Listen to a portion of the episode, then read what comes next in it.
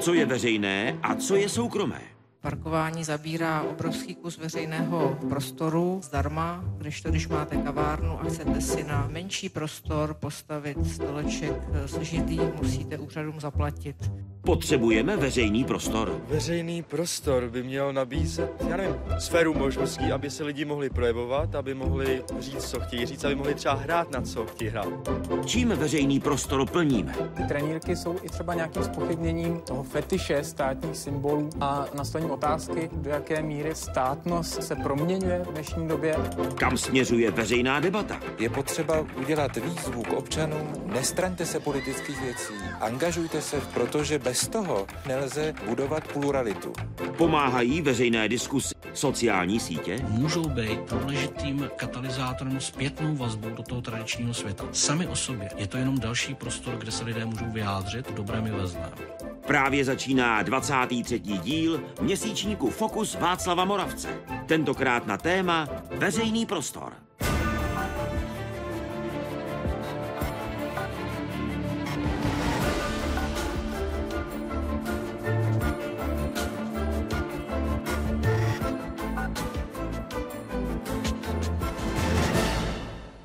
Náměstí a ulice měst plné zeleně, slunce a vzduchu. Především v nich se v minulosti odehrával veřejný život. Chválihodným příkladem je město Hradec Králové. Díky unikátnímu urbanistickému konceptu a stavbám význačných architektů v čele s Janem Kotěrou a Josefem Gočárem si Hradec Králové na počátku minulého století vysloužil označení Salon republiky. Potřeba rostoucí mobility veřejný prostor výrazně proměnila. Navíc veřejný prostor dostal mladšího sourozence v podobě virtuálního prostoru, médií, internetu a sociálních sítí. Jsou na místě slova o krizi veřejného prostoru, nebo spíš přichází renesance veřejného prostoru? I tuto otázku budu klást v dnešním fokusu. Při jeho sledování vítám vás, diváky z Pravodajské 24 i publikum tady v sále. Tím publikem jsou dnes studenti a pedagogové dvou gymnázií. Gymnázina Josefa Kajetána Tyla v Hradci Králové, hezký dobrý večer, a gymnázia v Novém Bydžově. Dobrý večer a děkuji i všem příznivcům Fokusu, kteří přijali pozvání tady do terminálu hromadné dopravy v Hradci Králové. Dobrý večer vám všem, vítejte ve Fokusu.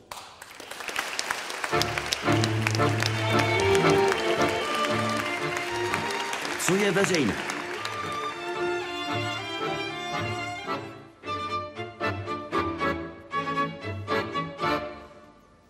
A první kapitolu dnešního Fokusu otevírá historik architektury, profesor Petr Kratochvíl. Hezký dobrý večer, vítejte. Dobrý večer. A přední český kardiochirurg, profesor Jan Pirk. Dobrý večer i vám. Dobrý večer. Pane profesore, jak rozumíte pojmu veřejný prostor? Eh, Pojem veřejný prostor je dvojznačný vlastně. Když si představíme před, pod ním především náměstí, ulici, veřejné prostranství, jak se tomu říká ve stavebním zákoně, ale veřejný prostor taky je veřejný prostor politiky, médií. Ale oni ty dvě věci spolu souvisí a myslím, že mají něco společného, což bych vyjádřil tak, že veřejný prostor je prostor komunikace. Veřejný prostor vzniká tam, kde spolu lidé hovoří, říkají si navzájem své názory, jež přesahují problematiku jejich vlastní rodiny nebo zaměstnání, konfrontují své pohledy na svět, hledají, co mají společného, odlišného. A může to být věci banální, třeba o tom se baví, co je móda zrovna, nebo jestli na tom náměstí je pořádek nebo nepořádek, nebo kdo má být prezident nebo nemá být prezident. Ale v těchto diskuzích formují svůj společný názor nebo rozdílný a formují veřejný názor na veřejný problém. A to samozřejmě se také může odehrávat nejen v těch médiích, novinách, v televizi, ale může se to odehrávat ve fyzickém prostoru na tom náměstí, protože veřejný prostor je, teďka myslím ten městí, to je úžasné divadlo, ve kterém jsme zároveň herci, diváky, je to jeviště i hlediště a zkušenost, kterou si navzájem tam poskytujeme, rozšiřuje náš pohled na svět, dává nám šanci konfrontovat také svůj pohled na druhé lidi a hledat, co nás spojuje. Jak výrazně se v čase mění veřejný prostor, když se podíváte právě do historie tržiště, náměstí, agora? No, tak agora je tradičně vždycky uváděna jako takový pravzor veřejného prostoru a to v obou těch dimenzí, protože veřejný prostor je jednak ta fyzická stránka, jakýsi vymezený prostor, zpravidla v historii to vždycky byl interiér, to znamená prostor uvnitř, obklopený stavbami, ale zároveň k tomu patří ten život, který se tam odehrává, protože bez toho života by to byla jenom fyzická skořápka, nikoli veřejný prostor. A právě ta agora, což bylo v podstatě náměstí obklopené stavbami a ještě před těmi stavbami byla stoa, to znamená taková eh, sloupová kolonáda, tak tam se odehrávalo spousta věcí. Tam se obchodovalo, povídalo, tam se i soudilo. V těch přilehlých místnostech se odehrávaly věci polosoukromé, obědovalo se tam a podobně. A to je na tom to podstatné, že se tam odehrávaly různé věci. To znamená, že tam přiváděly tyto aktivity také různé skupiny lidí a měli možnost třeba bez děky sledovat soudní jednání nebo obchodování někoho jiného, když chtěli, zůstali u toho, když nechtěli, odešli ale měli možnost se obeznámit s tím, co je jiné, co je odlišné od nich.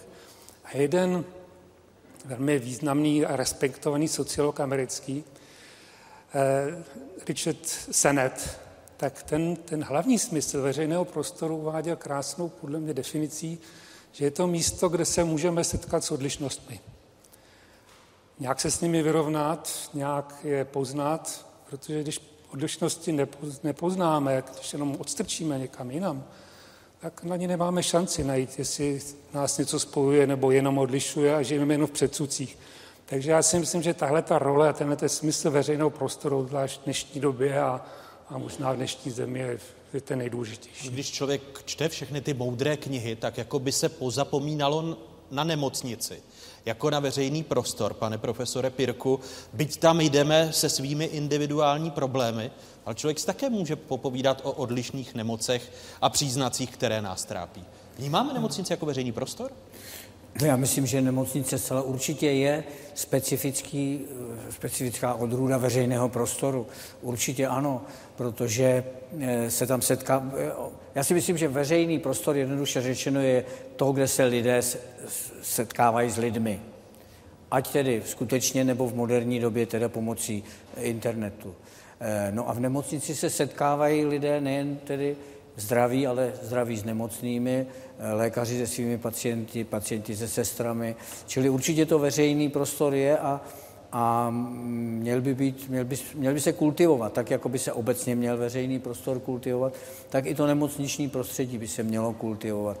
Eh, měli bychom dbát na to, aby personál chodil upravený, čistý, aby byl empatický, aby byl příjemný, aby ty pacienti, když už tedy musí do nemocnice, aby ten jejich pobyt byl pokud možno příjemný. Kultivujeme ten veřejný prostor v současnosti, když se podíváte na stav současného veřejného prostoru v České republice, pane profesore Pirku? Víte, já si myslím, že stav veřejného eh, nebo kultura veřejného prostoru vypovídá něco ne o našich politicích, ale o kultuře toho národa, protože to se nedá svádět na politiky, že máme špatný veřejný prostor.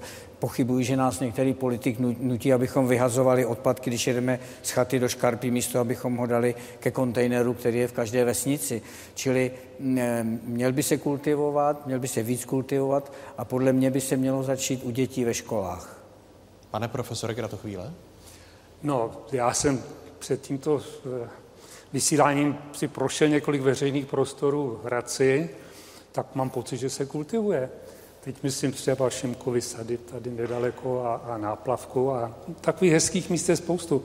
Takže ta situace je taková ambivalentní, jako byla vždycky v dějinách a jako je možná všude ve světě. Máme příklady toho, že se ten městský veřejný prostor kultivuje, na druhou stranu se mu někdy hrubě ubližuje.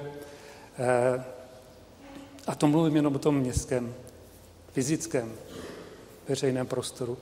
Řekl bych obecně ve světě dochází k renesanci veřejného prostoru, obnovení zájmu o veřejný městský prostor, o obnovení představy, že tedy veřejný prostor je důležitá kategorie urbanistického plánování. A u Což nás, vždycky u, na, u nás je to stejné? Když srovnáváte svět a použil jste ve světě dochází a podíváte se na Českou No, republiku. řekl bych, že jsme poněkud pozadu, ale přece jenom i v rámci e, těch úprav veřejných městských prostorů, tak těch pozitivních příkladů už taky najdu poměrně dost. Podíváme-li se do světa, jak by měl vy, vypadat ideální veřejný prostor? E, tady vidíme Paříž, nábřeží. No, to je samozřejmě v mých očích takový krásný příklad toho, jak lze se vyrovnat eh, s vpádem automobilu a zase ho vytlačit z města. Protože automobilismus je jeden z těch problémů, s kterým veřejný prostor městský eh, zápasil a, a marně. A v té Paříži obsadili automobily nábřeží, náplavku a ono se podařilo prostě ty průjezdní pruhy zastavit, vymístit, zrušit, nejdřív městskými plážemi, pak trvalou úpravou pro, eh, pro rekreaci. Zajímavé je, já jsem byl v Paříži na, na radnici a mluvil jsem tam s příslušnou paní ředitelkou veřejného prostoru a jsem říkal, to máte tak prozíravé politiky, tak osvícené, ekologicky eh, vzdělané, což ona teda připustila, zrovna teda byla kamarádka té starostky, ale říkala, no oni jsou ale taky kalkulují s tím, co udělá veřejnosti dobře. No a tam se zjistilo samozřejmě, že většina Pařížanů do té Paříže nemůže přijet autem, protože nemají kde zaparkovat. Takže většina používá veřejnou dopravu nebo chodí pěšky nebo jezdí na elektrokolech. Jinými slovy, ta většina si to, jak naznačuje pan profesor Pirk, o tom, jak my jako veřejnost přistupujeme k veřejnému prostoru, tak většina si to na politicích vynutila? Ty politici si spočítali, že se jim vyplatí víc vstříc té většině, která už jezdí veřejnou dopravou, a ne té menšině, která považuje za nezbytné i po městě jezdit osobním autem. Pane profesore Pirku, váš ideál veřejného prostoru? Eh, Já bych mohl eh, uvést nějaké zářné příklady teda, jak se dá třeba vesnice kultivovat, aniž by se tam postavil satelitní městečko, jak se dá, eh, vím, vím příklad malé vesničky, která se jmenuje Zichovec, kde nejdřív udělali náměstí, kde postavili pivovar, hospodu, tělocvičnu, kapli, hotel a obchod. A když toto z vlastních zdrojů udělali, tak okolo udělali ulice a prodávají parcely. Že? Tak to je, to je kultivace veřejného prostoru a ne rozprodat po 400 čtverečních metrech a nechat tam nasázet 200 baráků bez jediného obchodu. Když jste byl naposledy, byli jste kdy v životě v shopping mallu? No, víte co, já když tam přijdu, tak vždycky se mi chce na záchod strašně. Takže mě tam žena už sebou nevodí, protože já okamžitě, ne, takže, eh, no asi jsem tam byl, ale, ale nevím kdy. To na vás jako na lékaře ten prostor působí tak, že se ukryjete na toaletu? Ano. Jak si to vysvětlujete? Dá se to vysvětlit to se nedá, medicínsky? Je, je, to se nedá slušným slovem do televize říct, že se z toho můžou... Že se z toho můžete pak pro, probdít celou dobu na té, na té toaletě. Eh, ono, shopping mall, eh, obchodní centra, která zaplavují i Českou republiku, jsou ukázkou toho nejpokleslejšího veřejného prostoru, pane profesore Kratochvíle? No, eh, já nemyslím, že by byl to nejpokleslejší veřejný prostor, ale tam je zrádné to, že se to tváří jako veřejný prostor, ale ve skutečnosti není. Proč není? Setkává se tam veřejnost, nebo jsou tam davy lidí, je tam No, veřejnost? davy nestačí. Ono k veřejnému prostoru patří právě ta eh, možnost eh, jaksi nere- neregulovaného setkávání, možnost eh, náhody, možnost, že se tam setkáte s něčím neočekávaným. Zatímco v těch nákupních centrech to je propočítaný marketingovou strategií koncipovaný prostor, kde je s vámi tiše manipulováno. Je to takový malý ráj, kde zapomenete na reálný svět, je vám tam dobře, určitě. Jak komu? Jak komu? Podě- podě- Podívejte se na pana profesora Pirka. Ale chce se od vás, abyste tam zůstali co nejdýle, proto se tam ztratíte možná proto ty důsledky. A jediné, co se od vás očekává, je, že tam to hodně nakoupíte. Takže ono to postrádá ty kvality veřejného prostoru, ke kterému patří i to, že se tam setkáte s něčím nepříjemným. Se tam potkáte s vrstvami, které z toho shopping mallu jsou bez děky vyloučeny, že nejsou koupě schopné, že tam hledat, co se nesmí a podobně. Takže ten pravý veřejný prostor, ten nabízí prostě ještě něco víc. Jinými slovy, ano, pane profesore? Já, já si myslím, že zás, jsou dva veřejné prostory. Veřejný prostor veřejný a veřejný prostor soukromý. A ten shopping mall je příklad, si myslím, toho veřejného prostoru soukromého, který může být regulován. To tak jsou to jsou definice, čili tam je to regulovaný tím, že tam chtějí, aby lidi utratili peníze. Tam je regulován hodně a jestli můžu říct, jak jsme dobili veřejný prostor v shopping mallu. Vy jste dobýval veřejný prostor. Nebyl to, nebyl to můj nápad, bohužel, bylo to umělecké združení Guma Guar, které se rozhodlo, že se zaspívá česká hymna v Pádiu, což je shopping centrum, které vzniklo v přebudováním kasáren, kde Josef Kajetán Tyl kdysi jako vojenský účetní složil slova hymny. A já tam dělal doktora. Tak jsme se tam sešli, sociálními sítěmi sezvání, já na nich nebyl, mi to řekla teda kolegyně, tak jsme broukoli hm, hm, hm. a podle toho jsme poznali, že k sobě patříme, oni nám rozdali text hymny a začali jsme zpívat. A hezké bylo, že hnedka přiběhnul strážce, ostraha, a řekl, tady se nesmí zpívat, tady je to soukromé zařízení. A jeden z našich kolegů zase pohotově řekl, při státní hymně se nesmí mluvit. A tyto dilema toho člověka, jestli má salutovat, anebo zasahovat. Pane profesore... Tak počkal teda, až dospíváme, jenom, že my jsme mazaně měli nejen další sloky hymny, což je dost hrozná poezie, ale i německou verzi, maďarskou a rusínskou verzi, což všechno byly úřední jazyky první republiky a pak jsme se rozjeli po eskalátorech a my jsme tam ten veřejný prostor znovu implantovali.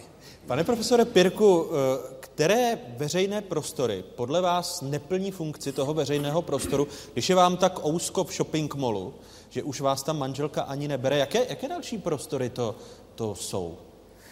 Já si myslím, že ale oni plní svůj, svoje, to, to, že neplní pro mě svoji funkci, neznamená, že to neplní pro 60% populace. No ale otázka, jestli k veřejnému, Čili, správnému tak, veřejnému prostoru tak třeba, patří třeba, manipulativnost. Třeba moje žena neuznává veřejný prostor sportovní stadion protože si sport nezajímá. Já, pro mě zase stadion Slávie je velký, je velký, velký veřejný prostor třeba. Aby občas ta regulace neškodila. no, uh, ano, to, to, to znamená, s vámi souhlasím. Pane profesore Kratochvíle, další příklady těch veřejných prostor, které neplní svoji funkci, když jsme zmínili obchodní, obchodní centra? Ne, tak eh, ono je, já jsem mluvil optimisticky, že se veřejné prostory kultivují, že vzniká spousta zajímavých veřejných prostorů městských, ale ono je taky spousta tendencí negativních. Doprava, kterou se někde daří sklidnit, tak je stálým ohrožením veřejného prostoru, pokud je, je to individuální automobilová doprava, z níž se prostě ten pěší pohyb hůř snáší, než třeba z veřejnou. E, já teda musím samozřejmě si postesknout, že eh, na jedné straně se snažíme něco kultivovat a na druhou straně to ničíme. Například na Václavském náměstí se v rámci takzvané revitalizace spodní části Václavského náměstí chystají vykopat dvě díry do podzemních parkovišť, každá délky 25 metrů a šířky 3 až 5 metrů za sebou, jedna pro věc, jedna pro výjezd. No to je zločin vůči městu, protože kvalita veřejného prostoru je dána nejen těmi stavbami kolem, ale i tou podlahu. A i ta kvalita toho, co je, po čem chodíme, tak nám říká, jestli je to dobrý prostor nebo špatný a to je jako kdybychom vykopali uprostřed tanečního sálu nějakou díru a řekli tanečníci se vyhnou přece. My se můžeme... Čili takové ohrožení veřejného prostoru jsou číhají na každém rohu, je třeba být obezřetní. Já taky vidím jako jisté ohrožení, co u nás není tak ještě masovým jevem vznikem, ve vzniku tzv. gated communities, to znamená uzavřených oblastí, kde sice jsou ulice, ale může tam jen, můžete tam jenom přes vrátnici, protože to právě vede k tomu, že eh, místa by veřejný prostor propojoval, i třeba různé sociální vrstvy, věkové kategorie, různé barvy, vyznání, tak odděluje. Neumožňuje to setkání, kde kde si ty názory vyměníme. To jsou ty uzavřené oblasti, které jsme před chvílí viděli na, na těch fotografiích. Vy ve vaší knížce Městský veřejný prostor eh, považujete za jeden z ideálů toho veřejného prostoru, jak je v praxi eh, Washington Square? To je takový symbolický obrázek, který tady teďka vidíte, který pro mě ukazuje, že na veřejném prostoru se setkáváme lidé různí a přesto můžeme najít společnou notu, což tam eh, ukazují ti muzikanti, kteří se tam možná na chvíli sejdou a pak zase se rozběhnou, ale přece jenom dovedou spolu aspoň chvilku hrát pěkně. My už jsme to zmínili, mnohoznačnost eh, slova veřejný prostor, jak říká profesor Petr Kratochvíl, eh, můžeme tu mnohoznačnost vyjádřit ve třech heslech. Smysl, aktivity a fyzická podoba veřejného prostoru. Eh, jak naznačoval profesor Jan Pirk, je to ale i veřejná diskuze a její úroveň, která je součástí veřejného prostoru. Eh, podívejme se společně s našimi animátory Jaroslavem Klimešem a Jakubem Dvořákem, jak vstup do veřejného prostoru diskuze a politiky může být o zdraví. Někdy psychické, možná v budoucnu.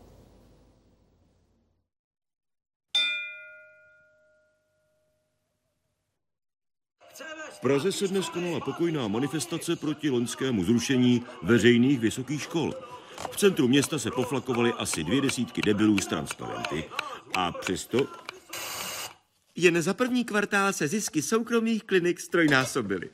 Po privatizaci posledních dvou státních nemocnic totiž stoupl hodně počet pacientů, kteří jsou akutní případy a potřebují neodkladné ošetření. Ah. Sněmovna se úplně vystala na doporučení ústavně právního výboru a návrh zákona o zrušení ústavního soudu tak postoupil do druhého čtení.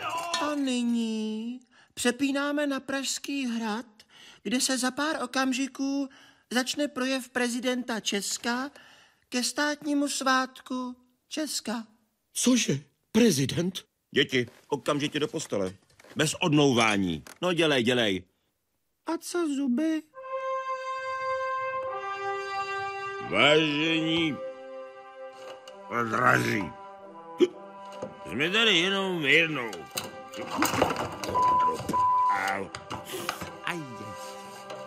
Zuby ráno padej. Já taky musím. Hovada a druhá a drát, kde je ten p***y protokolář? Jo, ty taky. A zavři se. No, honem. Co blbneš, Mařko? To jsi nemusela. To pak nevíš, jak se dneska mluví u nich ve škole. Vy se na to, drazí spoluobčané, ku a p***. Máme na celou EU. Zmny z OSN zm z Afriky. Na všechny zm z celého světa. Pr***a. Pane profesore Pirku, opravdu můžeme politiku a veřejnou debatu eh, vyčlenovat z toho veřejného prostoru v tom slova smyslu, že záleží na nás jako na veřejnosti a nemůžeme vinit je z toho, jak eh, vypadá veřejná debata? No tak máme politiky takové, jaké jsme si zvolili, takže zase je to na nás. Ne, já si myslím, že je to, je, to, je to smutné, když si potom z toho bereme příklad. Já si myslím, že to, co nám strašně schází, nebo co nemáme, je laskavost. A to je, to je, kdybychom byli k sobě navzájem laskavější, takže by to bylo mnohem, mnohem hezčí. Pozorujete i proměnu pak v chování lidí ve vaší nemocnici. Podíváme-li se na úroveň a stav veřejné diskuze, včetně toho, o čem budeme mluvit v třetí kapitole Fokusu. To znamená úroveň diskuze ve virtuálním prostoru. E, já nevím, jaká je diskuze ve virtuálním prostoru, protože my spolu diskutujeme e, tváří v tvář o pacienty. A já si myslím, že to chování a, přístup k pacientům je od, o, při porovnání s, jak to bylo před rokem 89, je podstatně lepší. Že e, my, kteří jsme měli možnost se to naučit e, v civilizovaných západních zemích, to implementujeme našim žákům, kteří se potom také tak chovají. Takže já si myslím, já teda nemůžu mluvit za všechny nemocnice, ale, ale za IKEM určitě ano, ten, ten přístup k pacientům je určitě lepší ta diskuze s tím pacientem je na úplně jiné úrovni, než byla třeba před 40 lety. Eh, tady pan profesor Kratochvíl mluvil na straně jedné o možné krizi veřejného prostoru a ruku v ruce s tím renesance veřejného prostoru. Pokud byste se měl vymezit, patříte do jednoho z těch dvou táborů? Ani jednou. Já si myslím, že to je přirozený vývoj toho veřejného prostoru, tak jako je to přirozený vývoj celé společnosti. Takže to, to prostě je, to je fakt, který tady je, ať se nám to líbí nebo nelíbí, prostě se to tak vyvíjí a je jenom na nás, aby se to vyvíjelo kultivovaně. Pane profesore? Eh, já jsem se narodil jako optimista, takže už tím zůstanu. Takže hm, přes všechny negativní tendence a, a problematické jevy, tak věřím tomu, že veřejný prostor člověk potřebuje.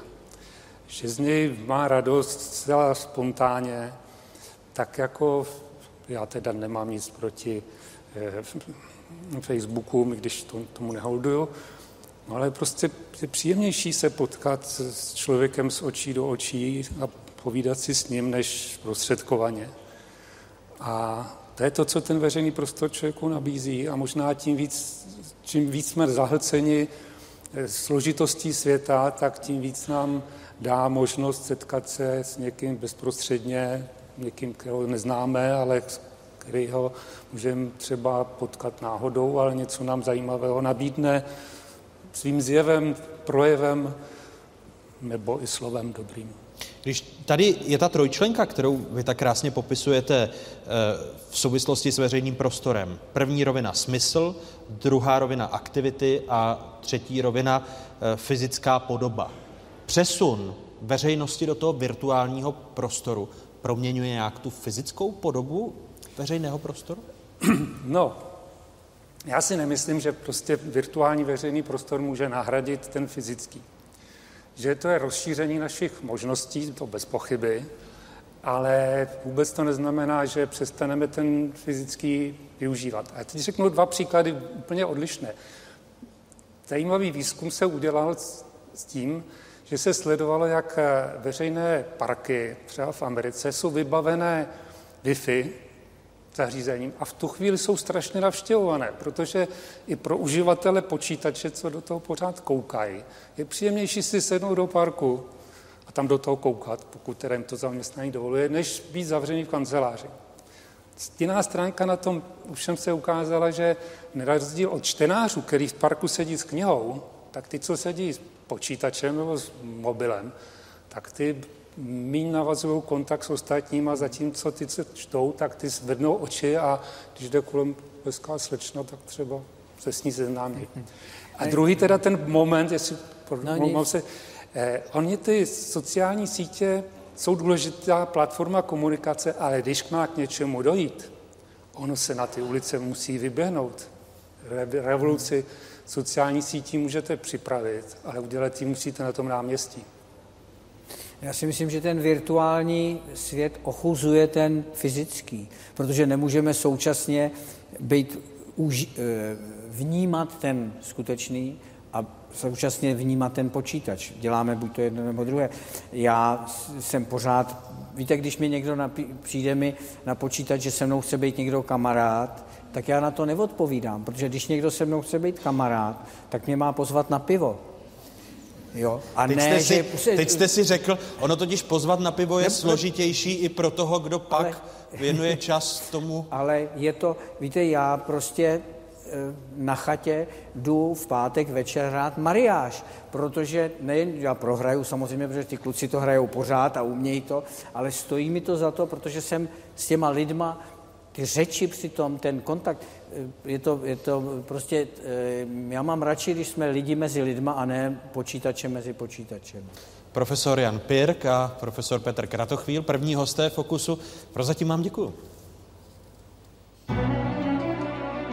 Hosty Fokusu Václava Moravce na téma veřejný prostor dnes večer jsou historik architektury Petr Kratochvíl a lékař Jan Pirk,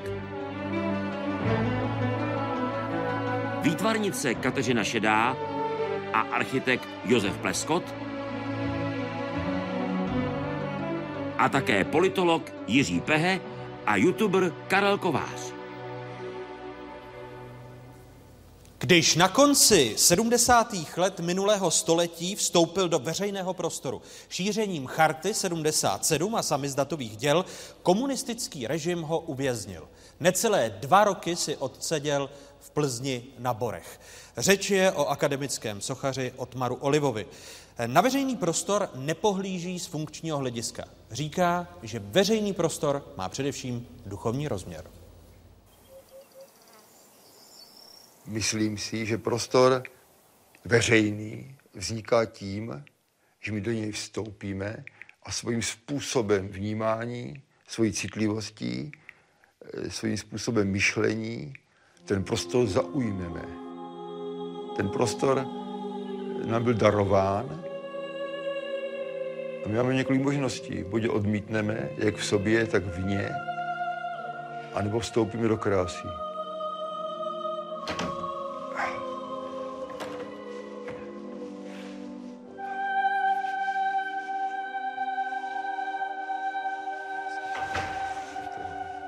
Bazilika na Velehradě, první veřejný prostor, kde jste Otmare nechal svůj výrazný otisk v podobě oltáře. Slohový prostor, do kterého jste vstoupil. S jakými pocity? Velká čest, velká milost, velká, velká odpovědnost, protože jsem byl, řekněme, tehdy v takovým stavu permanentního úžasu, jednak, že jsem na svobodě, z toho vězení, a jednak, že můžu dělat to, co, o čem jsem snil. To má pohnutou minulost, že? To bylo zničený husitý, pak to bylo e, barokizovaný velkoryse, byl, byla zvýšená podlaha, zkrácená e, o, dvo, o dvě klněvní pole, bazilika, čím to takový, řekněme, porušený urbanismus. Kostel, to je takový futrál na oltář, že? A na svatostánek. Co je to hlavní, hlavní ten oltář. Ty čtyři vítězní oblouky, to úplně velelo k tomu dát oltář na střed. Pod kupolí je oltář. Vytéká z presbytáře a rozlévá se v tom křížení lodí. Je nejcitlivější, nejhlavnější, nejdůstojnější místo pro Eucharistii.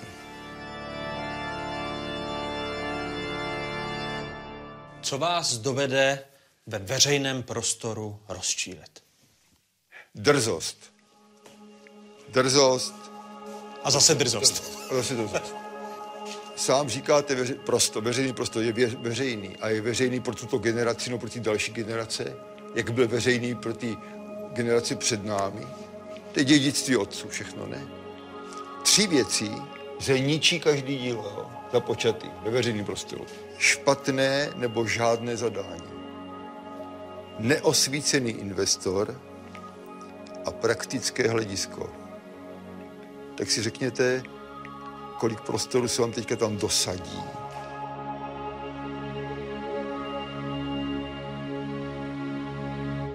Tady bylo divadlo, gymnázium, prostě bylo to středisko kultury místní, kde jsem přijel přijel jezuiti.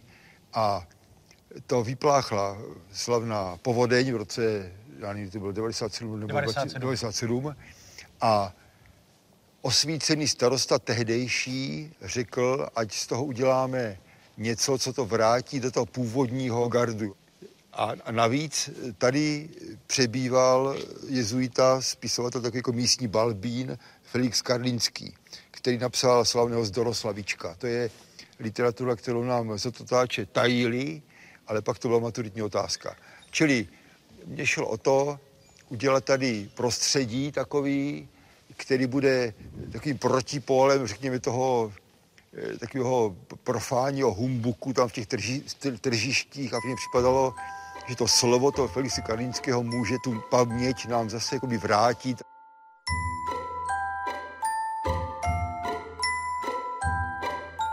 Aby Bůh také v naší řeči české své veršovce měl, jenž by jeho chválu a jméno tak jako uměle jako jinší národové v svých řečech zvelebovati mohli. Což znamená, tato doba temná, jiráckovská, tímto krásným českým slovem, jak který dneska nemáme, tedy hájilo to češství i v té době barokní.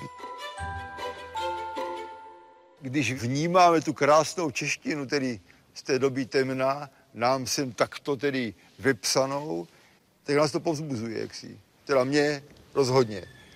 Ještě co obdivuju na, na vašich instalacích, smysl pro detail. Tady je otisk prstu starosty. To jsem chtěl tehdy, prostě on, já jsem tak chtěl dokonce i nějaký jeho podpis, protože jsem mu byl velice vděčný. Byl to starosta Ladislav Šupka. A já jsem mu říkal, víte co, tak jste otiskněte takhle. On říkal, tak to ano. Tak jsem do toho, tedy ne do žhavého bronzu, to je logické, ale do toho voskového modelu otiskl jaksi jako prst, jo? Takže to je tady. Jak moc, když člověk vstupuje jako sochař do veřejného prostoru, se drží konkrétních historických fakt. Vys příběh svatého Jana Sarkandra tady v Olomouci.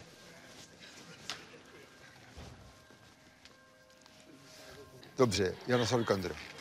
Holešovský farář. Holešovský farář. Umučený v roce 1620 tady v Olomouci. Zde. Eh, Jan Sarkandr zde dožil svůj život. A eh, tam vznikl, když ho mučili, pramen vody, ve které byl potom omyt. A tam naproti, já jsem chodil do školy, čili já jsem se díval šest roků a odsudil na toto místo. Já jsem navíc dělal čtyři relikviáře s ostatkama Jana Sarkandra při svatořečení a dělal jsem jeho medailí. Čili jsme byli jako by kámoši, jo. Čili my jsme sem s mojím přítelem, geniálním kameníkem Petrem Novákem, nutno ho zmínit, protože podívejte se na tu kamenickou práci. Nádhernou. Jsme vyvedli ten pramen sem. Tím ta věc byla dokončena. Řekněme, že ta hvězda může být ta hvězda, co si viděl, z, z, z temna před smrtí, jako by poslední.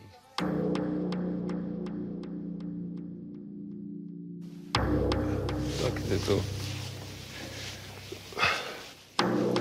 To je napsaný Deogracias, jo? Mm-hmm.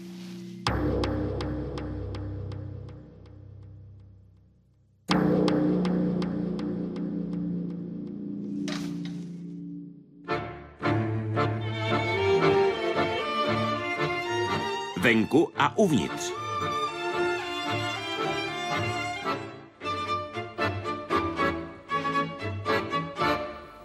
Druhou kapitolou dnešního Fokusu budou listovat výtvarnice Kateřina Šedá. Vítejte, dobrý hezký dobrý večer. A vítám i významného českého architekta Josefa Pleskota. Hezký dobrý, dobrý večer. večer. Eh, začnu u vás, Josefe. Vy tvrdíte, že architektura má významnou syntetickou roli. Pokud byste to nám, lajků, měl popsat, co tím rozumíte? Co to je? Ano, myslím tím, že eh, architekt je vlastně osobou, eh, která soustředuje všechny podněty, které přicházejí zvenku.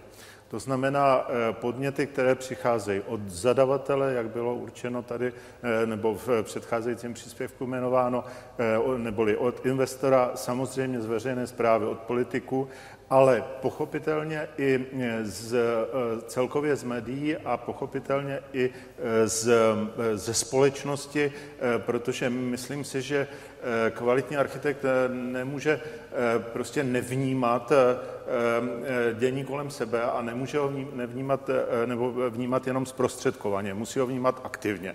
To znamená, že všechno, co prostě je kolem nás, by se přes naše, na, na, na, přes, přes to Ehm, přes tu osobu toho architekta, přes toho tvůrce mělo nějakým způsobem promítnout do toho, co dělá.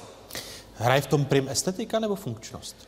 Eh, nehraje prim ani estetika, ani funkčnost. Eh, pro mě definice kvalitního veřejného prostoru, eh, řekněme, asi taková, že je to prostor, ve kterém se dají uskutečňovat kvalitní veřejné vztahy nebo mezilidské vztahy, kvalitní mezilidské vztahy. Čili určitou chvíli hraje roli estetika, určitou chvíli roli hraje funkčnost a e, těch věcí samozřejmě příroda. E, těch věcí je mnohem a mnohem víc. Shodnete se na tom, Kateřino, s Ta, taky byste to tak popsala, když se podíváme v následující části pak na vaše výzkumy a experimenty, které jste jako výtvarnice měla, tak jste vstupovala právě do těch částí veřejného prostoru, kde nefungovalo buď jedno, nebo druhé, nebo všechno dohromady. Tak já mám obecně pocit, že lidi víc zajímají věci než vztahy což je zásadní, jakoby, myslím, problém celé společnosti. A v tom veřejném prostoru se to pro, projevuje ještě víc. Já myslím, že to dobře vidět třeba na plotech, eh, jak se vlastně změnili a jejich podoba od roku 89. Dneska, když jdete po ulici, tak vlastně žádný sousedy nevidíte, protože ty ploty se nejenom zvedly do výšky, zmizely díry, skrz který vlastně eh, ven vidíte. A, a dneska se děje to, že lidi si prvně postaví ten plot a pak zjišťují, kdo za tím plotem vůbec bydlí. Já myslím, že dřív to tak nebylo. Takže uh, není to jenom nějaký pocit, ale opravdu se to přímo, vytva, přímo v tom prostoru vznikají ty překážky. Půjdeme-li tedy jednotlivými slohy, tak myslíte, že opravdu to v minulosti nebývalo? V těch minulých dobách, že by ty vztahy nehrály téměř vůbec žádnou eh, roli a eh, lidé nebyli tak oploceni? Já si nemyslím, jako, že by nehrály vztahy vůbec žádnou roli. Já si myslím, že um, to, že i ta společnost je spotřební, to si připustíme, tak vzniká to, že když komunikuji s někým přes mobil, tak já mám pocit, že komunikuji s tím mobilem, ne s tím člověkem. Psát něco na Face není to samé, co do Face. Mu to sdělit, to, to prostě je fakt, to už tady zaznělo. A já to opravdu vidím jako, já vlastně ty svoje věci dělám s lidmi, kteří nestojí o to, aby vůbec uh, ty věci se mnou dělali. Uh, takže já tomu říkám, že mám takovou, uh, že pracuji podobně jak svědci Jehovovi, že chodím po těch jednotlivých domech a snažím se navázat to je ten trochu osobní... brutální příměr, jenom omlouvám se. No já myslím, že to není brutální příměr, protože jakoby neexistuje moc jakoby volání, kteří takhle jakoby jdou dům od domu a i přesto, že se setkávají s velmi negativníma reakcemi, tak pořád tu v uvozovkách službu provozují dál a dál a já doufám, že v tom se teda liším, že nakonec ten výsledek je dost pozitivní, ale je opravdu všechen jakoby eh, založený na osobním eh, vztahu. Mě často kontaktují třeba eh, nějaké komerční firmy nebo politické strany, kteří chtějí po mně nějaký návod, jak to udělám, že prostě 300 lidí najednou dělá nějakou aktivitu společně. A zatím je prostě obrovské množství práce a je navá- stojí zatím navázání osobního vztahu s každým tím jednotlivcem. Právě proto, že ta společnost je hrozně individualizovaná a musíte s každým z, u každého z nich vypěstovat tu důvěru jednotlivě. Jak se s tou společností a právě s tím veřejným prostorem a jeho syntetickou rolí, Josefe, dělá architektovi, když se podíváme na vaše otisky, které jste ve veřejném prostoru nechal? Eh, no, je to neustálý zápas samozřejmě. Eh, já, já si myslím, že eh, stavění zdí, stavění plotů je pochopitelně záležitost, která je stará jak lidstvo samo. Protože člověk se potřeboval nějakým způsobem oddělit, ochránit, vymezovat a tak dále. Že? A proto to je totiž vymezení veřejné versus soukromé. Proto Zřejmě máme ty ploty. by se to tak dalo říct. Ale vezměme si příklad třeba, já nevím, eh, barokní klasicistní eh, litomyšle, litomyšlského náměstí a zjistíme, eh, že vlastně z nařízení tehdejších rad politiků městských bylo potřeba pod každým domem udělat veřejný prostor typu pocíň, tomu říkali, nebo podloubí. To znamená, ze soukromého prostoru se poskytoval prostor pro veřejné funkce. Nevidíme? Na tomto obrázku ano. to zrovna nevidíme, protože se nepohybujeme na náměstí, ale na obrázku, který vidíme teď, vidíme jiný typ veřejného prostoru, ten je uvnitř, ale je to vlastně arena, je to vlastně obrovský veřejný prostor, schromažďovací prostor eh, v, v dolní oblasti Vítkovic. Ano, tam vy jste nechal výraznou stopu právě eh, v dolní oblasti Vítkovic. Asi ano, asi ano. Přednáškový sál v zoologické zahradě pojatý, takže de facto malý eh, prostolidí eh, přednáškový sál, který jsme zvětšili ještě o ten eh, předsazený prostor, zakrytý prostor, aby se dali dělat i veřejné disputace i venku. Soukromé domy například mají tu povinnost, i když jsou vlastně soukromé, zkvalitňovat veřejný prostor, že jo? protože oni mají navenek také tu povinnost eh, ten, ten veřejný prostor utvářet. A že je možné skloubit veřejné a soukromé? Já si myslím, že nejen, že to je možné, ale je to nutné. Kateřino? No to určitě. Já s tím souhlasím. Navíc já teda se konkrétně ve své práci zabývám spíš tím veřejným životem, než tím veřejným prostorem. A já si myslím, že právě naopak se lidi tím veřejným prostorem zabývají víc, než tím uh, veřejným životem. Že víc řeší, jak vypadá chodník před barákem, než co se na tom chodníku skutečně dělá. Takže já spíš... Vy jste taky asi životní optimista, aby byl skeptický, že si myslím, že stejně tak, jako je e, nezajímají ty vztahy, veřejné vztahy, tak eh, je to i s tím veřejným prostorem v tom fyzickém pojetí. Podívejte se na právě ty uzavřené oblasti, o kterých byla řeč v první, v první části Fokusu. No já se snažím vždycky jakoby ten problém najít a potom ho změnit a změnit ho tak, že vlastně eh, vyprovokuju aktivitu, kterou by ty obyvatelé sami dělali, toho místa. To znamená, že oni sami, jako na základě té zkušenosti, to místo uvidí nějakým jiným způsobem. Nepotřebuju tam nic stavět v ideálním případě, nepotřebuji dělat architektonickou soutěž, ale cílem té konkrétní akce na tom místě je, aby to, ty lidi to místo uviděli úplně jinak a získali k němu jiný vztah, i přesto, že se tam fyzicky nic nezmění.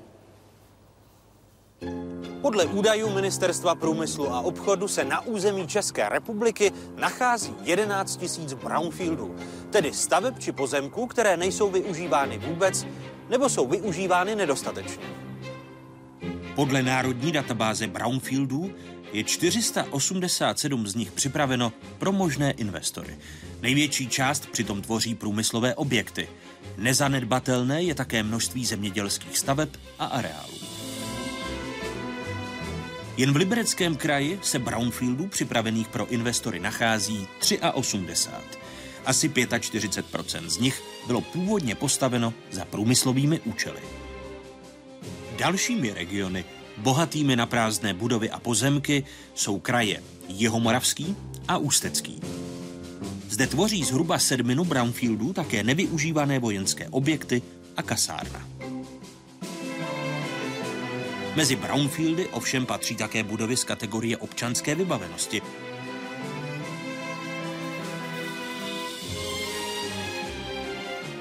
V Moravskosleském kraji z evidovaných 39 budov a pozemků připadají asi 2,5% objektů na místa spojená s těžbou surovin. A počty nevyužívaných pozemků a staveb se i v dalších krajích pohybují v řádu desítek. Asi 30 brownfieldů k využití mají kraje Zlínský a Jihočeský. 35 kraj Pardubický, 27 kraje Karlovarský a Královéhradecký. Kolem 20 nevyužitých ploch a staveb mají v ministerské databázi kraje Vysočina, Plzeňský, Středočeský a Olomoucký. Nejméně brownfieldů připravených pro investory má hlavní město Praha. Slovy jeden jediný. Jde o průmyslový areál v zámcích pražských Bohnicích.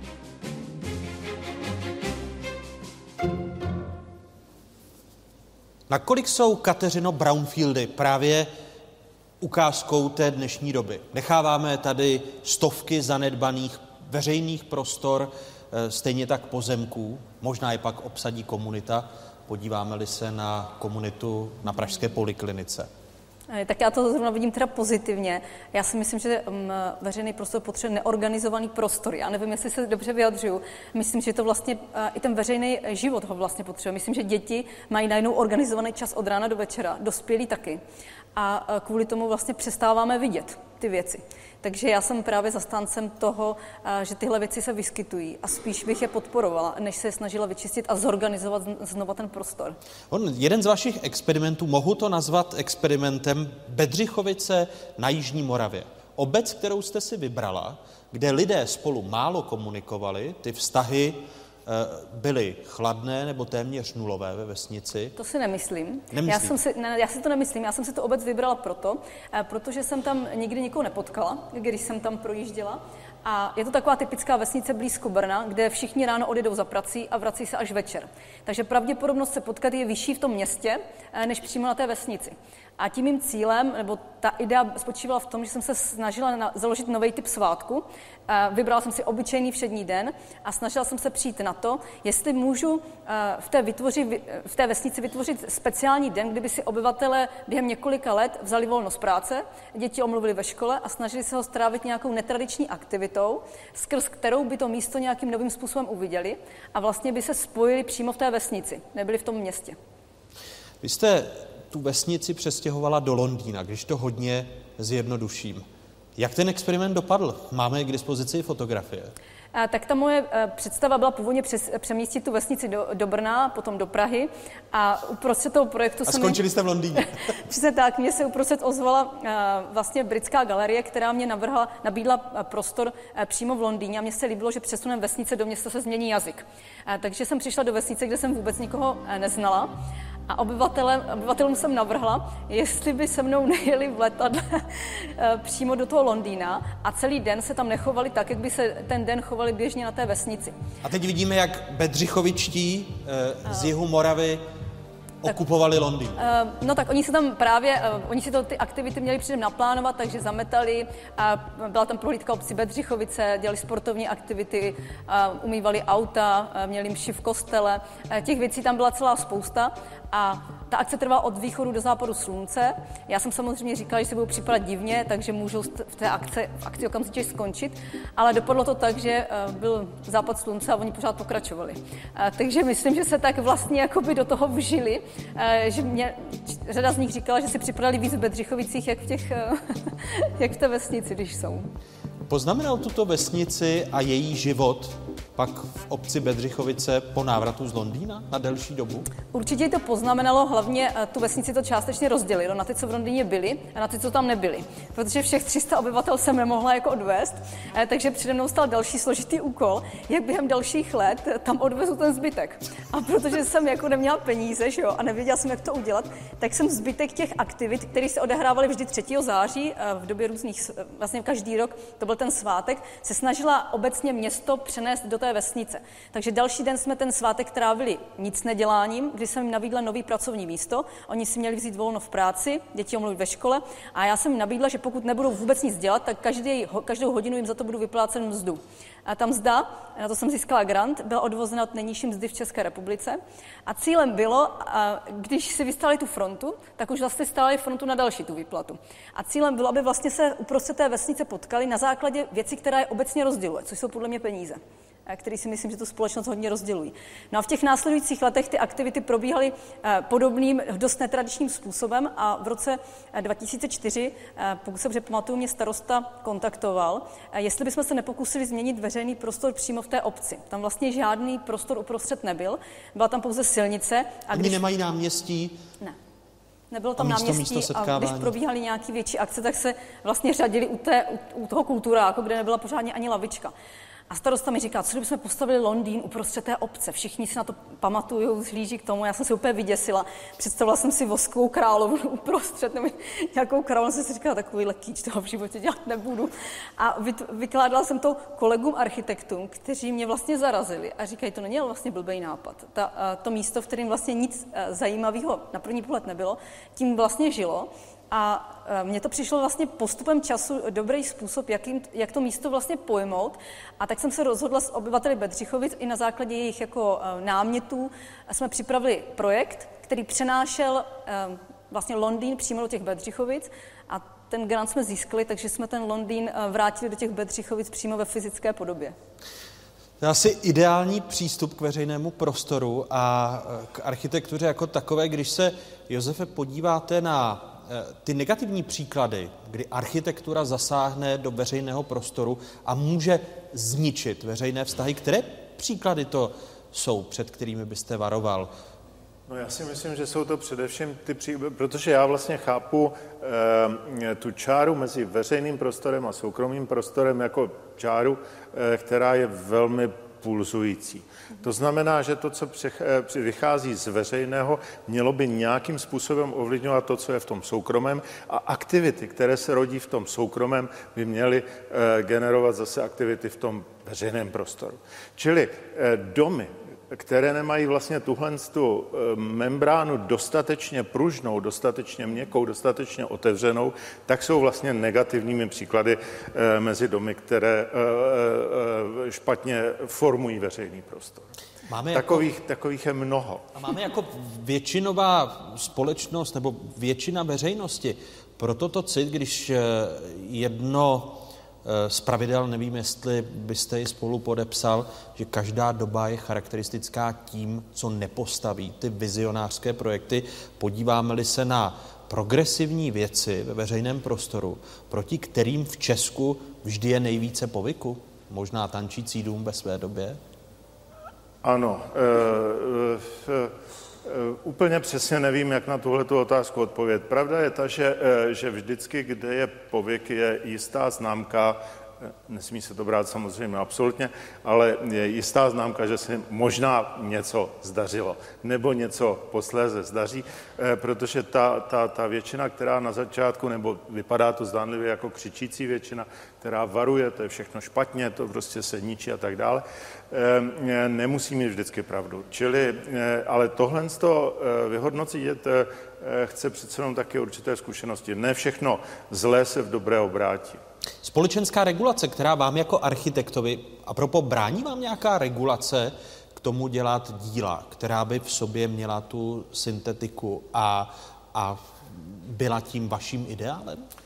Já si myslím, že eh, veškerá legislativa, která se týká vlastně eh, formování života, formování hmotného prostředí pro člověka, svým způsobem je Eh, je, je, je protichudná, eh, vzájemně se eh, podrážející svým způsobem.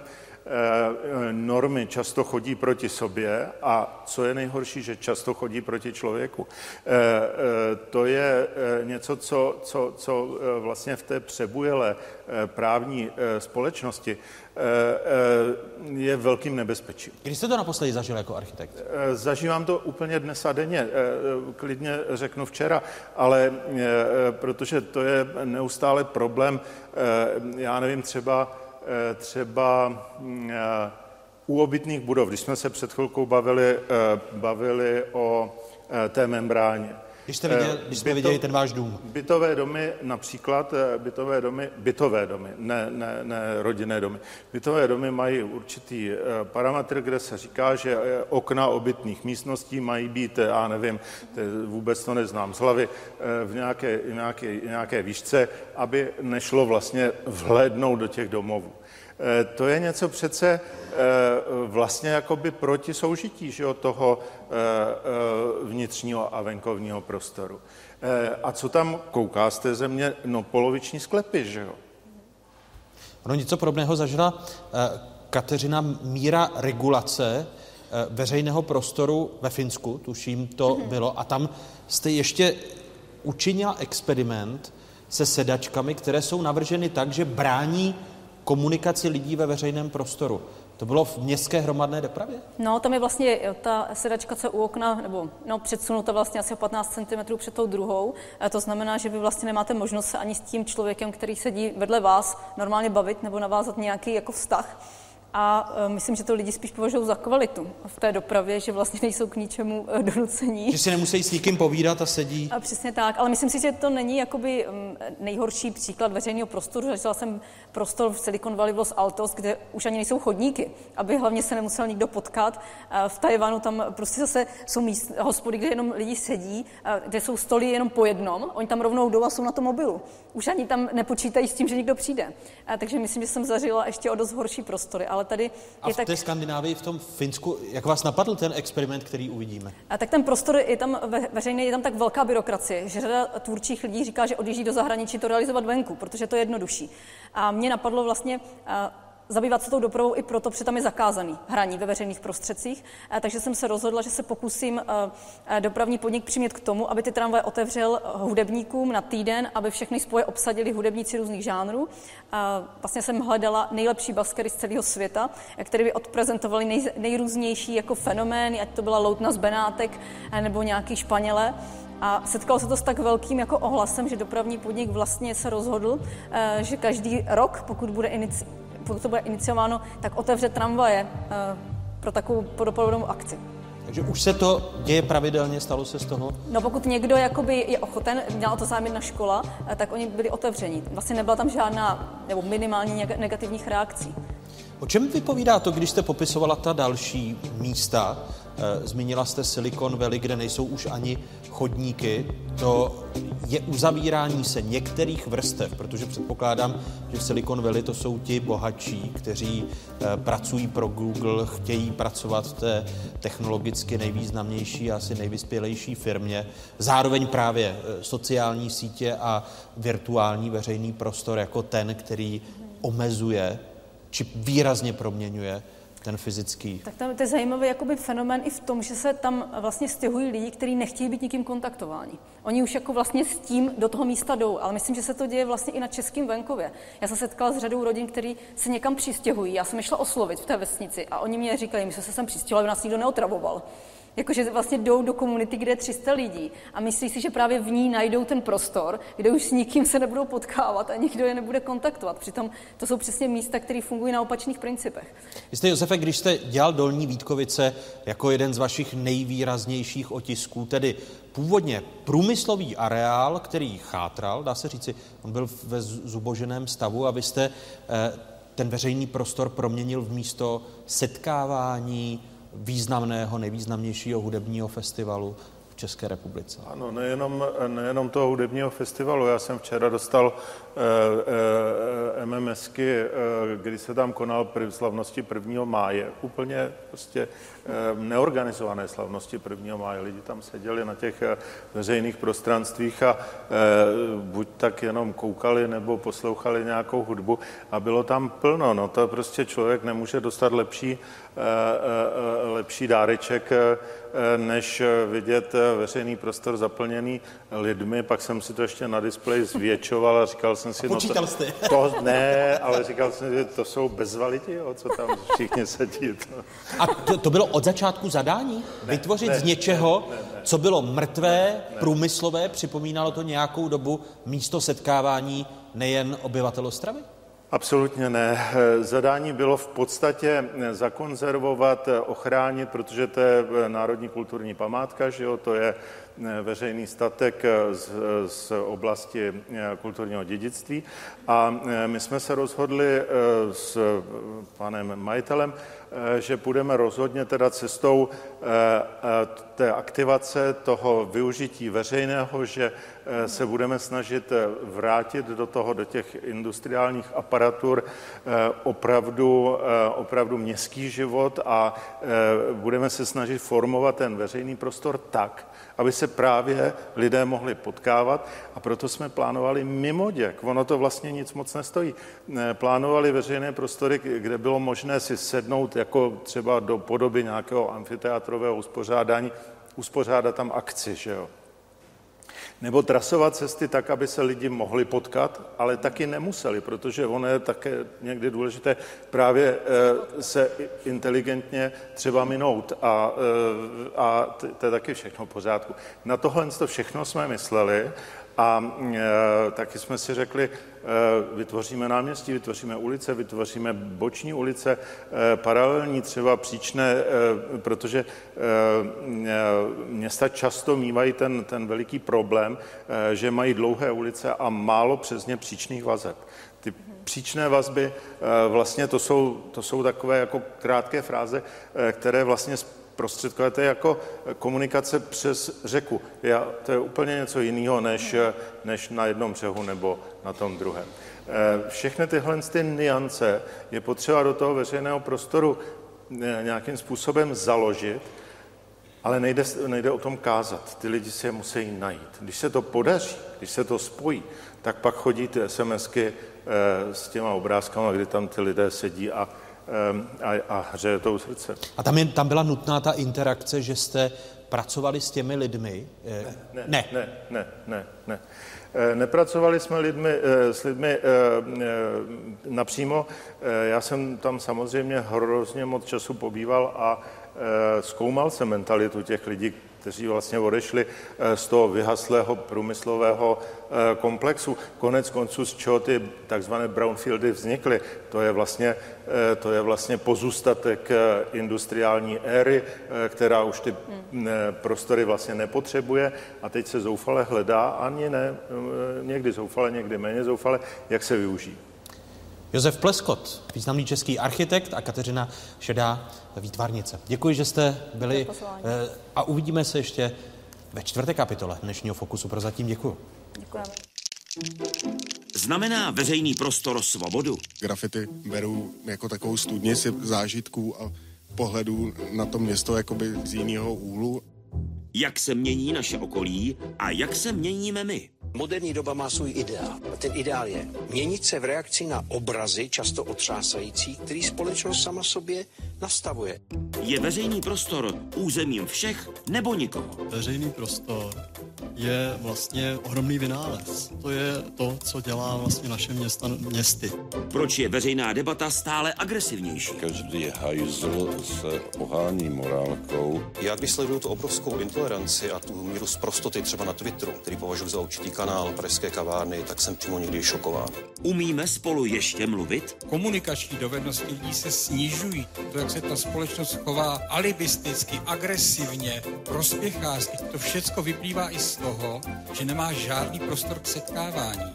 Sledujete 23. díl měsíčníku Fokus Václava Moravce. Tentokrát na téma veřejný prostor. Fyzický prostor vytěsňovaný virtuálním veřejným prostorem. Navíc virtuální veřejný prostor ovládly sociální sítě, kterými můžeme šířit dobro a informace, ale i zlo a lži. O tom, jak snadno lze manipulovat s fakty, šířit anonymně nenávist a o tom, jakou dohru měla jedna z mnoha besed se zahraničními studenty v jisté brněnské škole, o tom natáčela Marta Pilařová.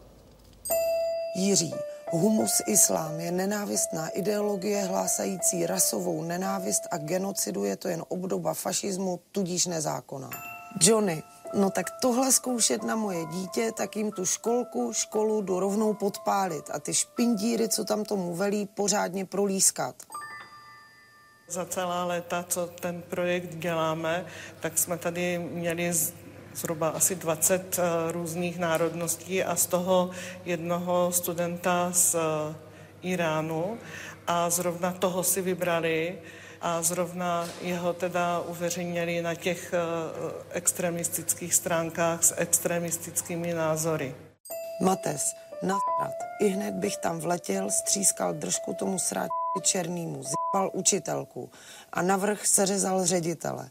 Nikdo nebude nikdy učit mé děti těmto hnusům. Oskar, vyserte se na to, co nám děláte s našimi dětmi.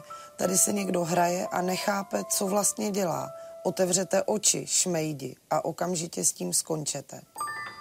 To, že si někdo jako vytáhl naše fotky a zneužil je, jednak ty fotky dětí a dal je úplně k jiné akci a medializovali je úplně jiným způsobem, než k čemu byly pořízeny.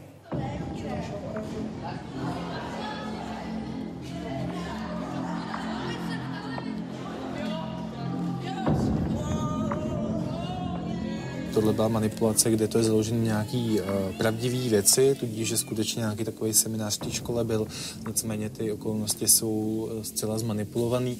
Vlastně ta informace byla taková, že šíří islám a islamizaci, učí děti islámu a vidíme tady vlastně fotografie těch dětí, na jiné stránce se pak sdílely fotografie uh, těch maminek, které se vůči tomu vymezily spolu s jejich uh, linky na jejich profily, aby jim lidi mohli psát a vlastně je šikanovat. Iveta, já nechápu jednu věc. Jak je možné, že to rodiče nechají být?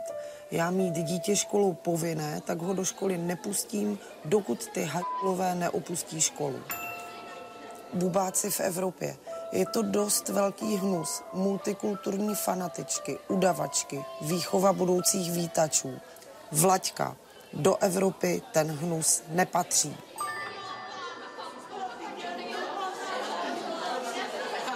Sdílela to i stránka Miloš Zeman, prezident ČR, což ta rozhodně není žádná oficiální stránka prezidenta. Je to neoficiální fanouškovská stránka Miloše Zemana, eh, kterou, kde se vlastně sdílí i různé jiné věci. Nemá to ale s ním eh, vůbec nic eh, personálně společného bylo později nabádáno i k tomu, aby vlastně lidi vyloženě šli a psali uh, těm lidem na facebookové profily. A to tím, že byly zveřejněny linky přímo na konkrétní profily konkrétních rodičů, kteří vlastně se snažili to pod těma fotkama nějak vysvětlit, to, co přesně šlo, a pak se vlastně stali terčem té nenávisti a šikany.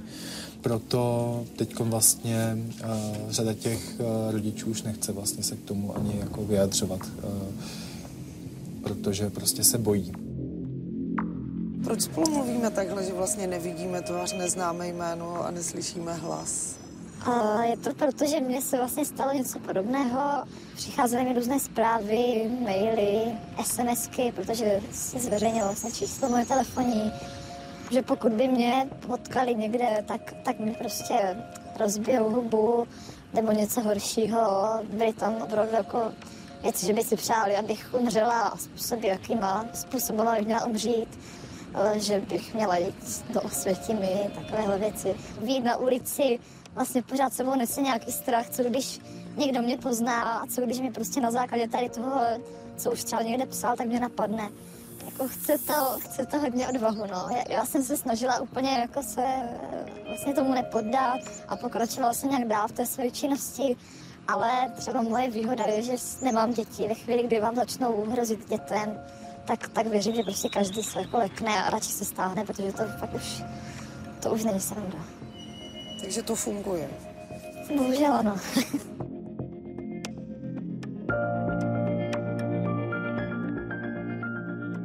Teď tady je vlastně takový docela hodně šířený hoax.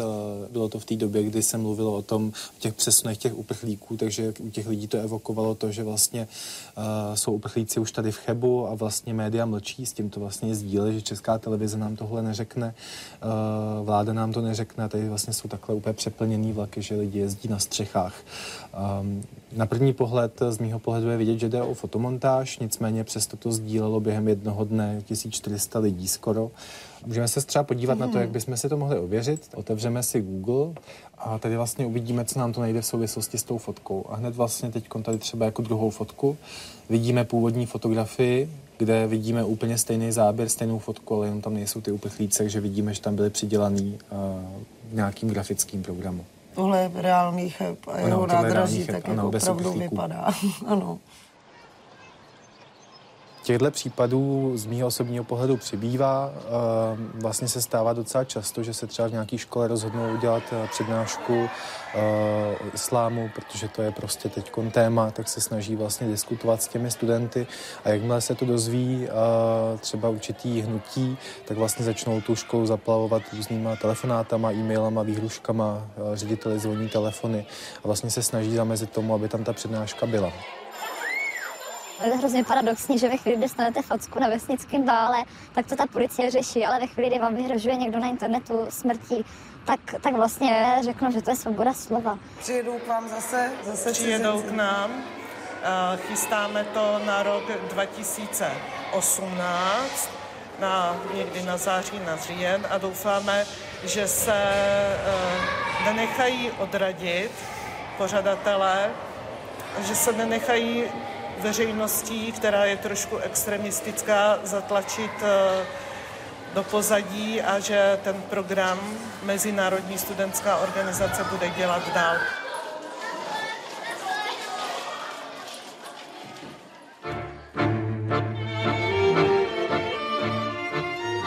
Soukromí nade vše.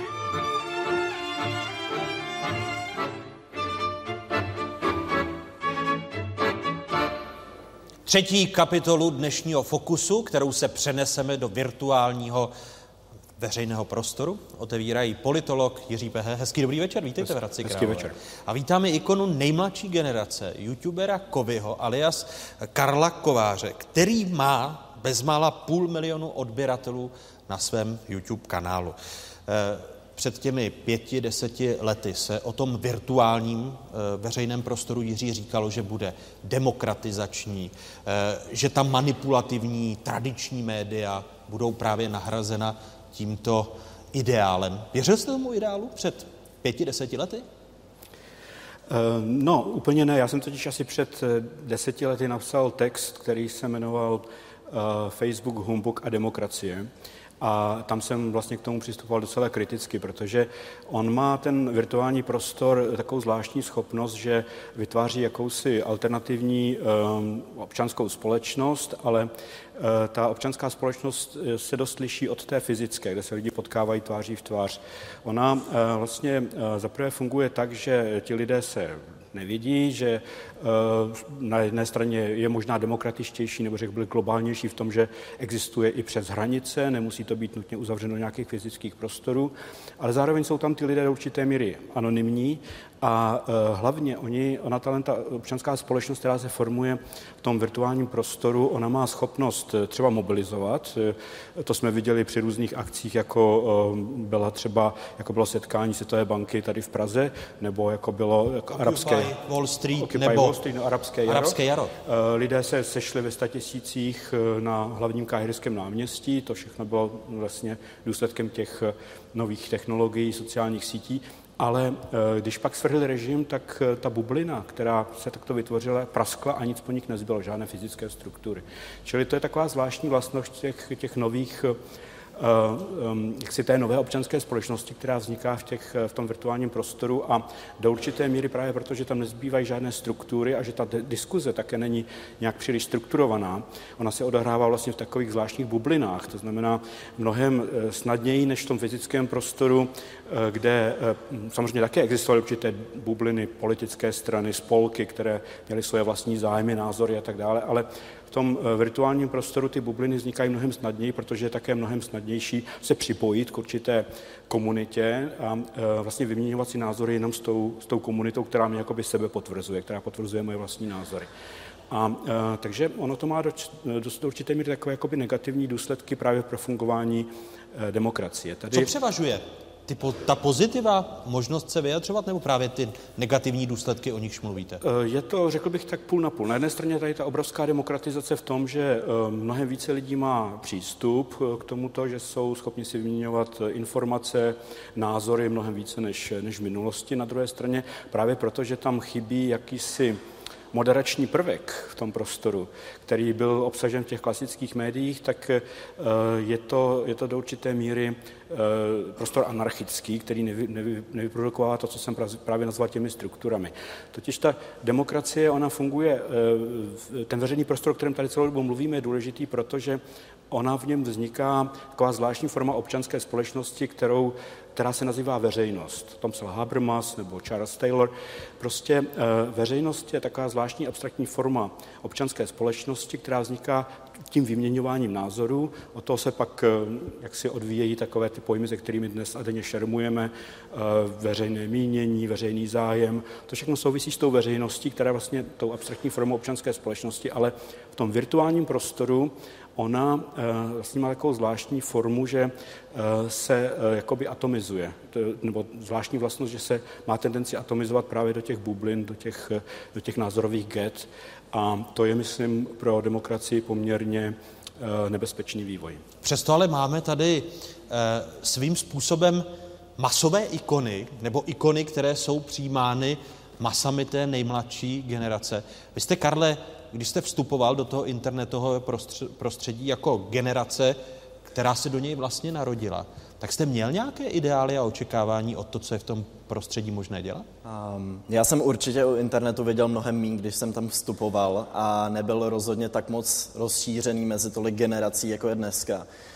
Já si myslím, že vůbec přístup mladší generace k internetu je mnohem jednodušší v tom, že spousta z nás se v tom prostředí buď narodila, nebo do něj vstoupila hodně mladá, takže je to pro nás, si myslím, prostor přirozený. A ta starší generace se s tím podle mě pere trošku hůř, protože přece jenom je to úplně nový svět, najednou se na vás valí informace z různých zdrojů a, a najít si tam to, co je vlastně správné, je často složité.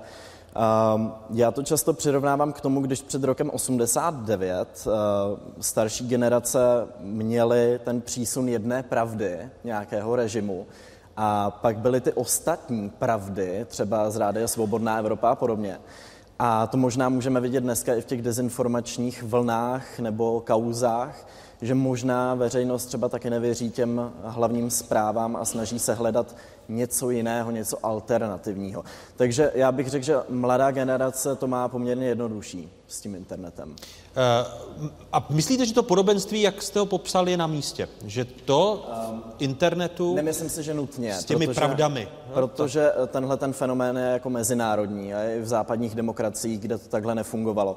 Ale myslím si, že tohle může být jedno z vysvětlení, ale především to, že pro lidi je najednou mnohem složitější si utvořit nějaký názor z tolika informačních proudů a je pro ně mnohem jednodušší si najít některý, se kterým jako souhlasí a nejsou konfrontováni s něčím, co jim vlastně tu jejich jednoduchou pravdu nějak komplikuje. Že my chceme si myslet podle mě často, že ta pravda je jednoduchá, chceme ji rozumět, chceme ji chápat, a proto spoustě lidí vyhovuje se uzavřít do té bubliny, kterou nabízí ten Facebook a být obklopeni jenom lidma, kteří s námi souhlasí a ne s těmi, kteří se nám snaží vysvětlit, že to třeba může být jinak. Vy, vy cítíte se někdy uzavřen ve své vlastní bublině, ve své, ve své komunitě? Jasně, jasně. Praha je velká bublina sama o sobě, bych řekl, takže nepochybně jo. Jak je možné, Jiří, ty bubliny propichovat a udržovat tu veřejnou sféru v tom habermásovském pojetí, nějakého ideálu, kdy spolu komunikujeme, kdy se obohacujeme těmi odlišnými názory, kdy diskutujeme s fakty, předkládáme fakta, abychom dospěli k racionálním závěru veřejné diskuze. No, to je velká otázka současnosti. Myslím si, že na tom internetu proto zatím nemáme příliš mnoho prostředků, jo, protože tam skutečně neexistují ti, uh, ty mediátoři, kteří by spojovali ta různá prostředí. Tady všichni sedíme společně, že jo, a uh, máme tady moderátora, mediátora, my si navzájem nějakým způsobem vyměňujeme názory, nemusíme spolu souhlasit, ale to na tom internetu ne úplně takto, takto funguje, takže... A nejsou to třeba, že vstupují do vaší řeči, lidi typu Karla, má velké publikum, zhruba půl milionu odběratelů na svém YouTube kanále a snaží se do veřejného prostoru dávat, jak uvidíme za pár okamžiků, zásadní témata. To určitě. To, to je samozřejmě obrovská, obrovská výhoda toho internetu, že si velmi snadno hledá, nebo ti lidé, ti autoři si velmi snadno hledají uh, svoje publikum, pokud jsou, uh, pokud jsou uh, chytří, vtipní a tak dále, tak si to svoje publikum najdou, uh, ale um, je tady, je tady to riziko skutečně toho štěpení, té atomizace. Je to svým způsobem i zajímavý paradoxní jev, protože na jedné, na jedné straně my tady vidíme obrovský nárůst množství informací, které se nám, které, ke kterému máme přístup, to je ta demokratizace, nikdo nám vlastně až na ty na autor, autoritářské režimy, nikdo nám nezakazuje, co, se, co můžeme na tom internetu sledovat, co číst a tak dále ale na druhé straně vlastně ta záplava těch informací, to její obrovské množství, jak říká Václav Bělohradský, informační hojnost nebo přesycenost, to zároveň vlastně působí, že lidé se v tom přestávají do určité míry orientovat a pak si hledají právě ta názorová geta, která potvrzují jim to, co, to, co, to, co chtějí slyšet. Takže právě proto ten veřejný prostor, ten fyzický, je strašně důležitý, protože tam se lidé skutečně setkávají velmi často i, i, když, spolu, i když spolu nesouhlasí a je to samozřejmě také bohužel tedy tato forma občanské společnosti, která vznikla v tom fyzickém prostoru, je také do určité míry na ústupu. A na to je bude dnes už tak 17 let, kdy slavný americký politolog Robert Putnam publikoval knihu, která se jmenuje Hrát kuželky sám v českém překladu. A on tam vlastně už tehdy varoval, že ty fyzické formy občanské společnosti ve veřejném prostoru mizí po deseti tisících, tedy on pracoval se Spojenými státy, tehdy to přičítal televizi. Říkal, z lidí se stávají takový ty uh, uh, gaučový uh, brambory, jak se tomu říká v angličtině, couch potatoes, a uh, ti lidé prostě sedí a koukají na televizi, ale uh, vlastně nekomunikují navzájem spolu. Um, no ale to ještě nevěděl, že za pár let na to sociální, přijde, že přijdou sociální, sociální sítě. sítě, kde se ten fenomén ještě jakoby mnohem zintenzivní. Vy, vy se setkáváte, Karle, ve veřejném prostoru se svými fanoušky, když srovnáte to setkání v tom virtuálním prostoru skrze sociální sítě, YouTube a v tom veřejném prostoru, protože na vás čekají davy, vy jste, říkám, youtubeři novodobé ikony. Samozřejmě je to rozdíl. Já si myslím, že je přirozené chtít potkat oblíbeného youtubera, protože ten princip celého tohohle fenoménu je postavený na kamarádství. My k těm lidem mluvíme, mluvíme většinou ze svých pokojíčků a oni mají pocit, že mluvíme jenom s nimi a že tím pádem se spolu známe. A, takže pak přichází hrozně divná situace, když ke mně ten člověk přijde a ví o mě často skoro víc, než já vím sám o sobě.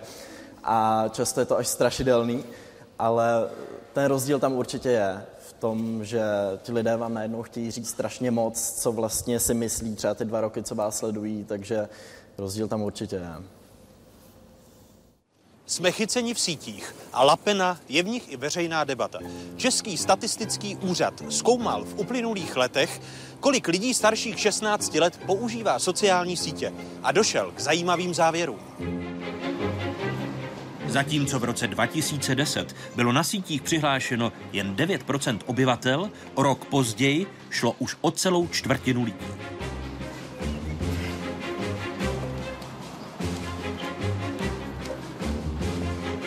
V roce 2015 jich bylo 37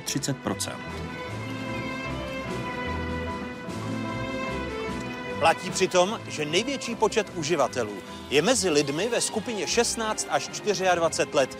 Zasíťováno jich je téměř 89% S přibývajícím věkem se skupina uživatelů sociálních sítí zužuje.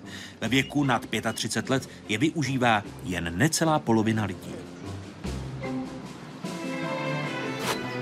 Po sociálních sítích spolu komunikují jen 4% lidí v důchodovém věku, naopak 93% studentů. Nejvíce sociální sítě užívají lidé s vysokoškolským diplomem. Lidí s ukončeným základním vzděláním se v prostředí sociálních sítí pohybuje jen asi 9% Středoškolsky vzdělaní lidé pak stojí uprostřed mezi těmito dvěma skupinami. Sociologický výzkum rovněž ukázal, že sítěmi žijí stejně muži i ženy. Jde o 37% v obou těchto skupinách.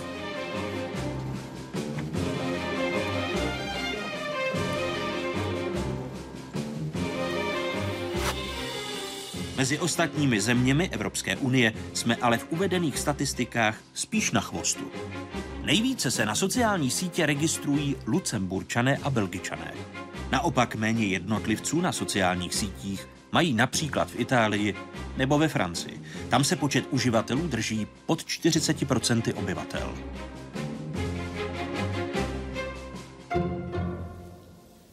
Přičemž jde o obyvatele mezi 16. až 74. rokem věku, ale u té nejmladší generace jsou sociální sítě, jak jsme viděli, eh, primárním zdrojem informací. Karle, jsou i pro vás, že získáváte informace Skrze sociální sítě především. Určitě, nepochybně. Kdybych to měl vyjádřit, tak myslím si, že 90% informací čerpám z internetu a sociálních sítí. Že žádný tisk, žádná televize, žádné rádio. Rodiče odebírají nějaké, některé noviny a časopisy, takže občas se k tomu dostanu, nebo ve vlaku, když jedu a rozdávají to zadarmo, tak se rád vezmu a kouknu se, co se děje.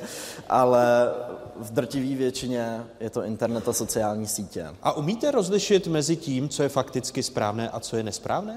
Nebo já čerpáte... Si to, in... rád si to myslím. Já většinou, většinou se vždycky koukám na víc zdrojů, když už o tom třeba natáčím video a často se koukám i na ty, které jsou význačné tím, že mají často jako extrémní postoje, které často úplně nesouvisí s tou pravdou a fakt check třeba i potom prokáže, že to není pravdivé. Uh, takže já se snažím nějak tu informaci se na ní koukat z více úhlu, aby, aby to potom nebylo zavádějící. A kdy ne, vás nachytali? Naposled, že jste začal něčemu věřit mm. a podle toho jste si utvářel názor na nějaký fenomén společenský a pak jste zjistil, že to jsou, jak velmi rád Donald Trump a další používají fake news. Fake news. Přemýšlím, kdy se mi to naposled stalo.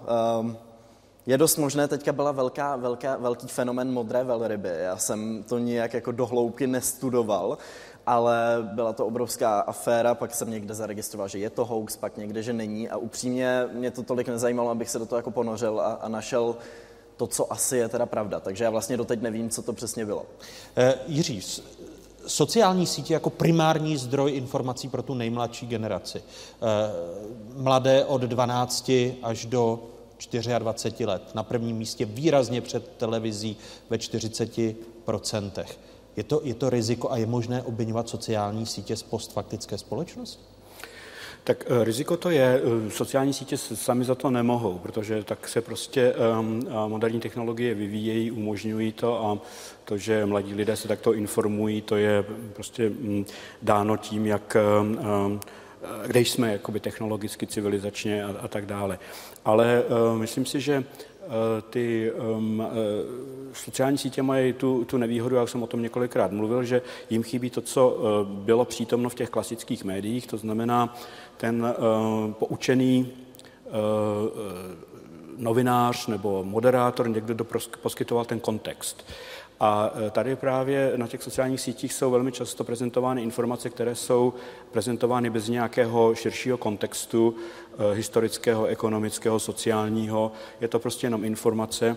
Velmi často je to také ovlivněno právě už tou érou televizní, která byla založena na dramatu, to znamená to, co je živě, to, co je drama, tak to televizi samozřejmě nejvíc sluší, tak říkajíc. A ta internetová média to, to přejímají samozřejmě, takže mnoho těch, těch zpráv dnes na těch sociálních sítích je také v podobě videí a podobně. A e, je to, je to samozřejmě obrovské pokušení, když tedy jsem ten mladý člověk a sleduju e, ten provoz e, na těch sociálních sítích, tak věřit tomu, co tam je, protože to jsou informace konec konců, ale právě to, že tam velmi často chybí ten kontext, to je, myslím, určitý, určitý problém. A jak tomu čelit? Já si myslím, že čelit tomu na těch samotných sociálních sítích, že by tam byla nějaká cenzura, nebo že by tam byl někdo, kdo to nějakým způsobem kontextualizuje, že tam vytváří ten kontext. To asi, to asi ne, ale myslím si, že by tam, eh, že by eh, jeden z předmětů, který by se v těch moderních eh, demokratických společnostech měl učit už od základních škol, je prostě mediální výchova, kde ti lidé mladí jsou právě vzhledem těm nebezpečím, která existují v tomto světě, tak by byli nějakým způsobem vychováváni k tomu, jak si s těmi informacemi poradit, jak s nimi nakládat. Karel Kovář alias Kovy se snaží eh, tu nejmladší generaci vtáhnout prostřednictvím svých videí do politiky, eh, do kontextu a o to, aby se právě ta nejmladší generace zajímala o politiku. Tady je sestřih některých jeho videí. Ahoj všichni, tady Kovy. Asi jen těžko se hledá slovo, které by dnešní mladé generaci znělo nudněji. A teď nemluvím o škole ani o žehlení, ale o politice. Hlavním důvodem, proč tohleto video dělám, je, abych vás trošku informoval o tom, co se děje v politice a podnítil ve vás zájem si sami ty informace hledat a sami se o to zajímat. Já si to nedokážu teď nějak jako vybavit, tak by to mělo být, ale určitě by to tak mělo být. Přijde mi, že nám, jako mladé generaci, pořád někdo něco vyčítá. A když přijde na zájem o veřejné dění, jsou to tyhle ty dvě hlášky. Ti mladí se dneska vůbec o nic nezajímají. A nebo ti mladí se furt o něco zajímají, ale vůbec ničemu nerozumějí. Oh, ze všech stran se na nás hrnou politická hesla. Ať už populistická, nebo absolutně nepochopitelná, Až si skoro člověk říká, jestli by nebylo lepší, kdyby vládli ti buldočci. Ale jsou tu i hesla, která jsou totálně úchylná. Jako třeba touha po sedmnáctce s Karlem Sazády, ideální kandidáti na léčení. Uh, potřeboval bych se něčím uklidnit. Ano, že... Moment! Uh, do, dobře, chápu. Politika je složité téma a já vás moc obdivuju, že jste tohleto video dokoukali až sem. Moc vám děkuji za pozornost a tady máte za odměnu hrající si štěňátka. Tak, Karle, Větší sledovanost mají asi hrající si štěňátka, ne? Než politická videa, která dělá. Um, ku podivu ne. I váš kolega Saša Mitrofanov o mě psal jeden článek, takže to prorazilo nějakou tu bublinu mých diváků a do, dostalo se to i mezi ostatní generace. A mně se splnil sen, že si jednou přečtu, co si o mě myslí diskutující uh, z jednoho asi nejmenovaného radši informačního serveru. Tak to, to byl mimořádný Česká televize je veřejný prostor, tady můžete jmenovat, tady no, nejsou omezení. Zdravím diskutující z novinky CZ, když také si kouká říkáte. Děkuju.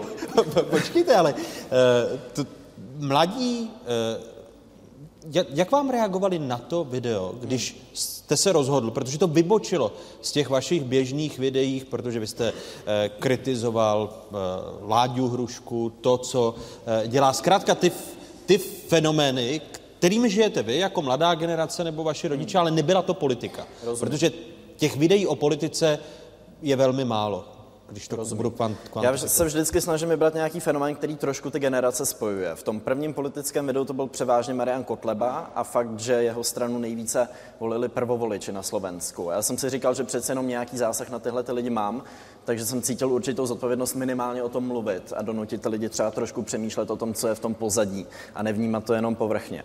A v tom druhém videu to zase byl Andrej Babiš, který se často objevuje i v pořadech, který jsou víc cílený na mladou generaci, konkrétně například One Man Show, kde měl vyloženě komediální roli. A mně přijde, že spousta lidí ho nevnímá jako politika, ale jako komika pak ho volí jako komika a ne jako politika. Takže jsem tam vlastně taky chtěl nabídnout trošku jiný úhel pohledu. Takže já vlastně se vždycky vybírám ty konkrétní témata, když to nějakým způsobem souvisí i s mými diváky, i vlastně se mnou jako stálým ještě studentem. Je možné vrátit, Jiří, tomu té nejmladší generaci to, že když jste mluvil o těch sociálních sítích, o, o kontextu, že prověřování informací, pravdivost informace neznamená to tež, co cenzuru. Protože nás tady ti muži, kteří vlastní YouTube, Facebook, Twitter nebo jejich manažeři přesvědčovali, to je jenom technologický kanál v demokracii a v internetovém virtuálním prostoru. A teď sami chtějí samoregulovat a část té veřejnosti internetové říká, hele, to je cenzura. Oni jdou na ruku elitám. Eh, no, je to určitě eh, je to problém. I ta jakoby, regulace eh, ze strany těch lidí, kteří ty um, informace nebo uh, ty nejrůznější sociální sítě poskytují, vytvářejí. Um, já opravdu si myslím, že um, cenzura nebo regulace, nebo ať už to nazveme jakkoliv, z této strany není úplně to nejlepší eh, řešení. Samozřejmě takové ty nejvíce eh, zjevné nepravdy, eh, ty skutečné fake news a tak dále, tak nic proti ničemu, když se samotné, samotný Facebook nebo, nebo Twitter nebo jiné média budou snažit je nějakým způsobem na ně upozorňovat nebo eliminovat dokonce. Ale pokud jde, pokud jde o to, jak se orientovat v tomto světě, tak si myslím, že to skutečně musí začít eh, eh, výchovou už ve školách, že tady vlastně školský systém, ale nejenom u nás, zaspal, protože ten vývoj byl tak nesmírně rychlý, protože ještě před 20 lety toto vůbec neexistovalo. Takže zaspal a nemá na to zatím žádnou odpověď. Já si myslím, že skutečně mediální výchova Eh, by se měla učit zrovna tak, jako se učí biologie, chemie a tak dále ve školách, protože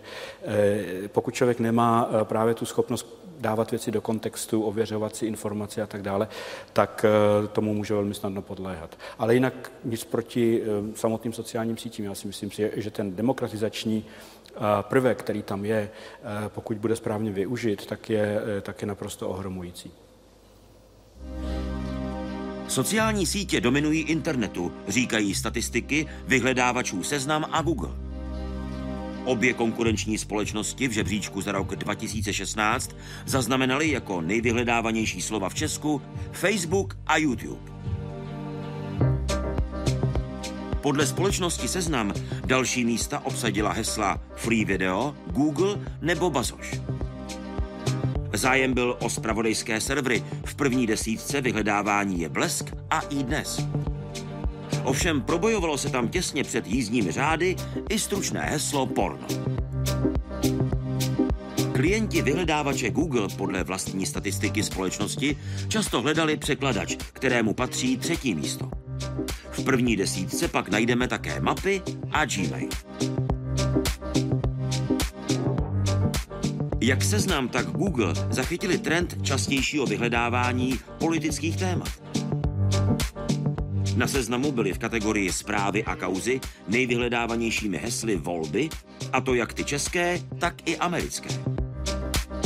Mezi ně se vklínilo vyznamenávání z 28. října a kauza Jiřího Bradyho a Google zařadil mezi skokany roku vedle Eura 2016, olympijských her a třeba Pokémonů také heslo Donald Trump. Karle, chyběla vám mediální výchova, když o tom Jiří Pehe mluvil, že školský systém a společnost zaspala v rámci těch technologií a našeho ponoru v médiích? Zaspala. Já bych zkusil anketu, když tady máme tolik studentů. Kdo z vás má mediální výchovu jako předmět? Nech zvedne ruku.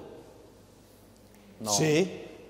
To je smutný, si myslím. My jsme měli, já jsem třeba měl na střední velký štěstí na učitelku, která měla sice základy společenských věd, ale i přesto, že osnoví to jako nějakým způsobem nenařizovali, tak ona nám jako říkala o aktuálních trendech a dávala nám za úkol sledovat různý rozhovory a pořady. Jednou tam byl i Fokus mimochodem. A takže si myslím, že je to spíš... Jste měli tom... dobrou učitelku. Uh, věří tím pozdrav, tak. Uh, myslím si, že je to o tom individuálním přístupu učitelů a že tohleto osnovy prostě nemůžou dohnat, tenhle ten rychlý vývoj. Určitě by tam měla být nějaká snaha, ale nemyslím si, že je schopný ministerstvo školství jako instituce nějak ustanovit mediální výchovu a jak k tomu přistupovat, když vlastně každý rok ten prostor na internetu se jako zásadně mění. A pro vaši generaci bude důvěryhodné to, že teď eh, majitelé či manažeři eh, těch velkých firm, jako je Google, Facebook, Twitter, eh, Mark Zuckerberg, přicházejí s tím, my teď budeme samoregulovat, budeme upozorňovat, co jsou fake news. Bude to důvěryhodné, když jsme si všichni eh, zvykli na dobu, ve které se hůř rozlišuje mezi faktem a mezi lží?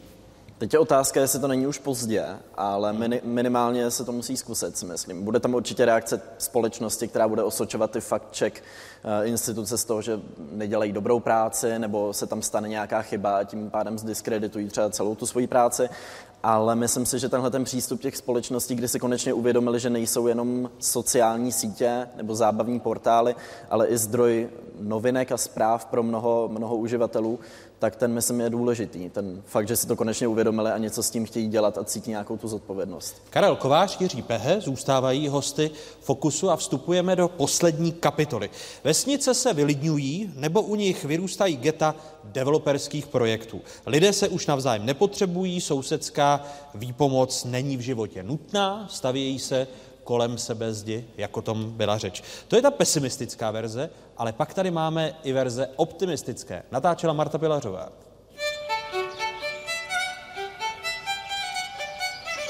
Tošovice jsou maličká obec, jako když to tak vezmete, ale sem tam se tu dějí i pěkné věci, jako no. Když tam nádrž něco začne dělat tady, tak je to fakt, stojí to za to.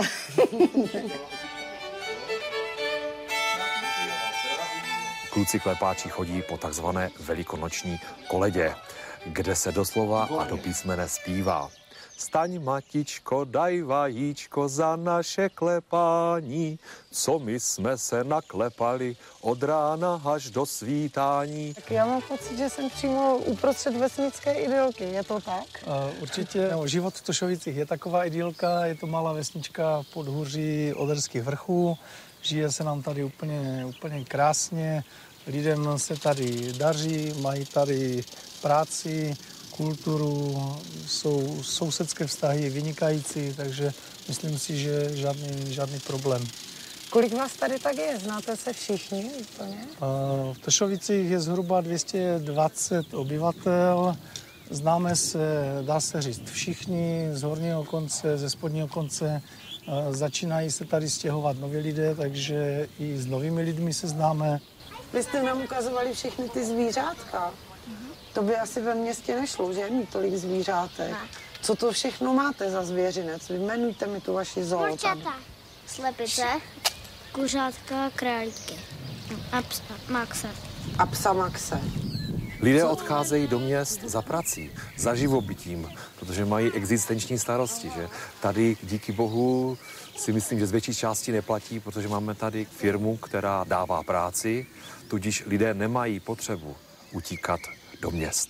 Kde máte školku a školu? Odra.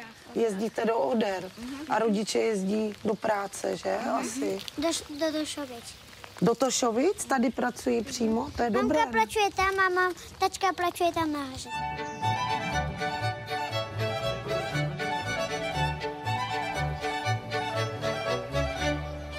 Já si myslím, že v Tošovicích by chtěl každý zůstat. Dělá to hodně, že jsme jako vesnice. Že kdyby jsme bydleli ve městě, tak vím, že to není takové, že každý má svoji bandu a přitáhnout na sebe sedm lidí, že pojďme si zatrénovat, bylo by to asi složitější.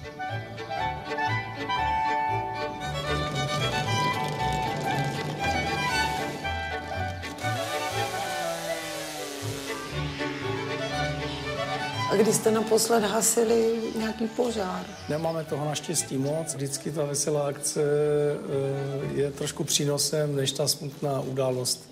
Jo, samozřejmě, eh, když je potřeba, tak zasáhneme i při té smutné události, jak u povodní, u požáru, čehokoliv. Ale samozřejmě eh, se zapojíme do hasičských soutěží. Naši kluci běhají Novojčínskou ligu, Moravskoslezskou ligu. Jsou velice dobří a aktivní a doufám, že jim to vydrží co nejdéle. Je to obec jako každá jiná, je tady klid, jo. kulturní využití taky je, sportovní využití taky máme, takže myslím, že to tady je všeho dostatek. Nic vám nechybí. Já myslím, že ne. Máte jaký pokřik? Tošovický. Na zdraví. Na zdraví. Vejdi a neuškoď. Tak na Tošovice. tak jo. Na váš domov, na jaro. Na jaro. Se nám tady, nám tady pěkně žije. Se vám tu krásně žije, je to krásné.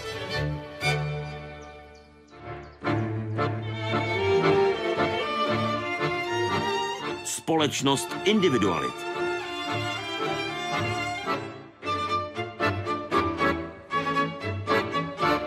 A šestice dnešních hostů, dnešního fokusu závěrečné diskuzi. Začnu u Kateřiny.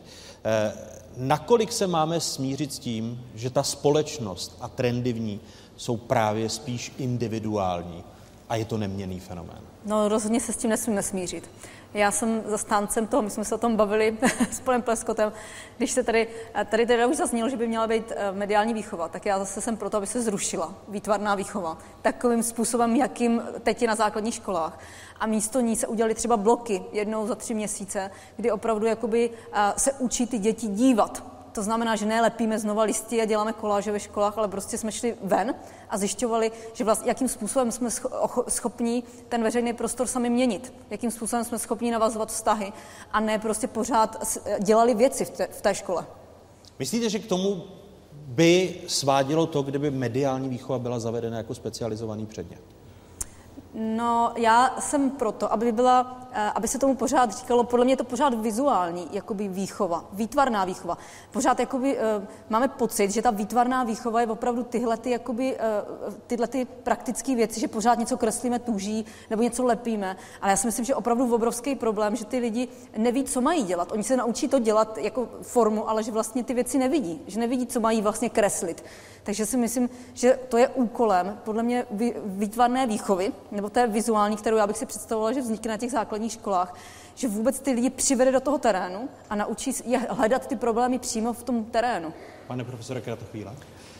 Mě trošku jenom zarazilo, že mluvíme o nebezpečí manipulace pouze v souvislosti se sociálními sítěmi, jakoby, jakoby všechny noviny nám sdělovaly jenom čistá fakta a holou pravdu.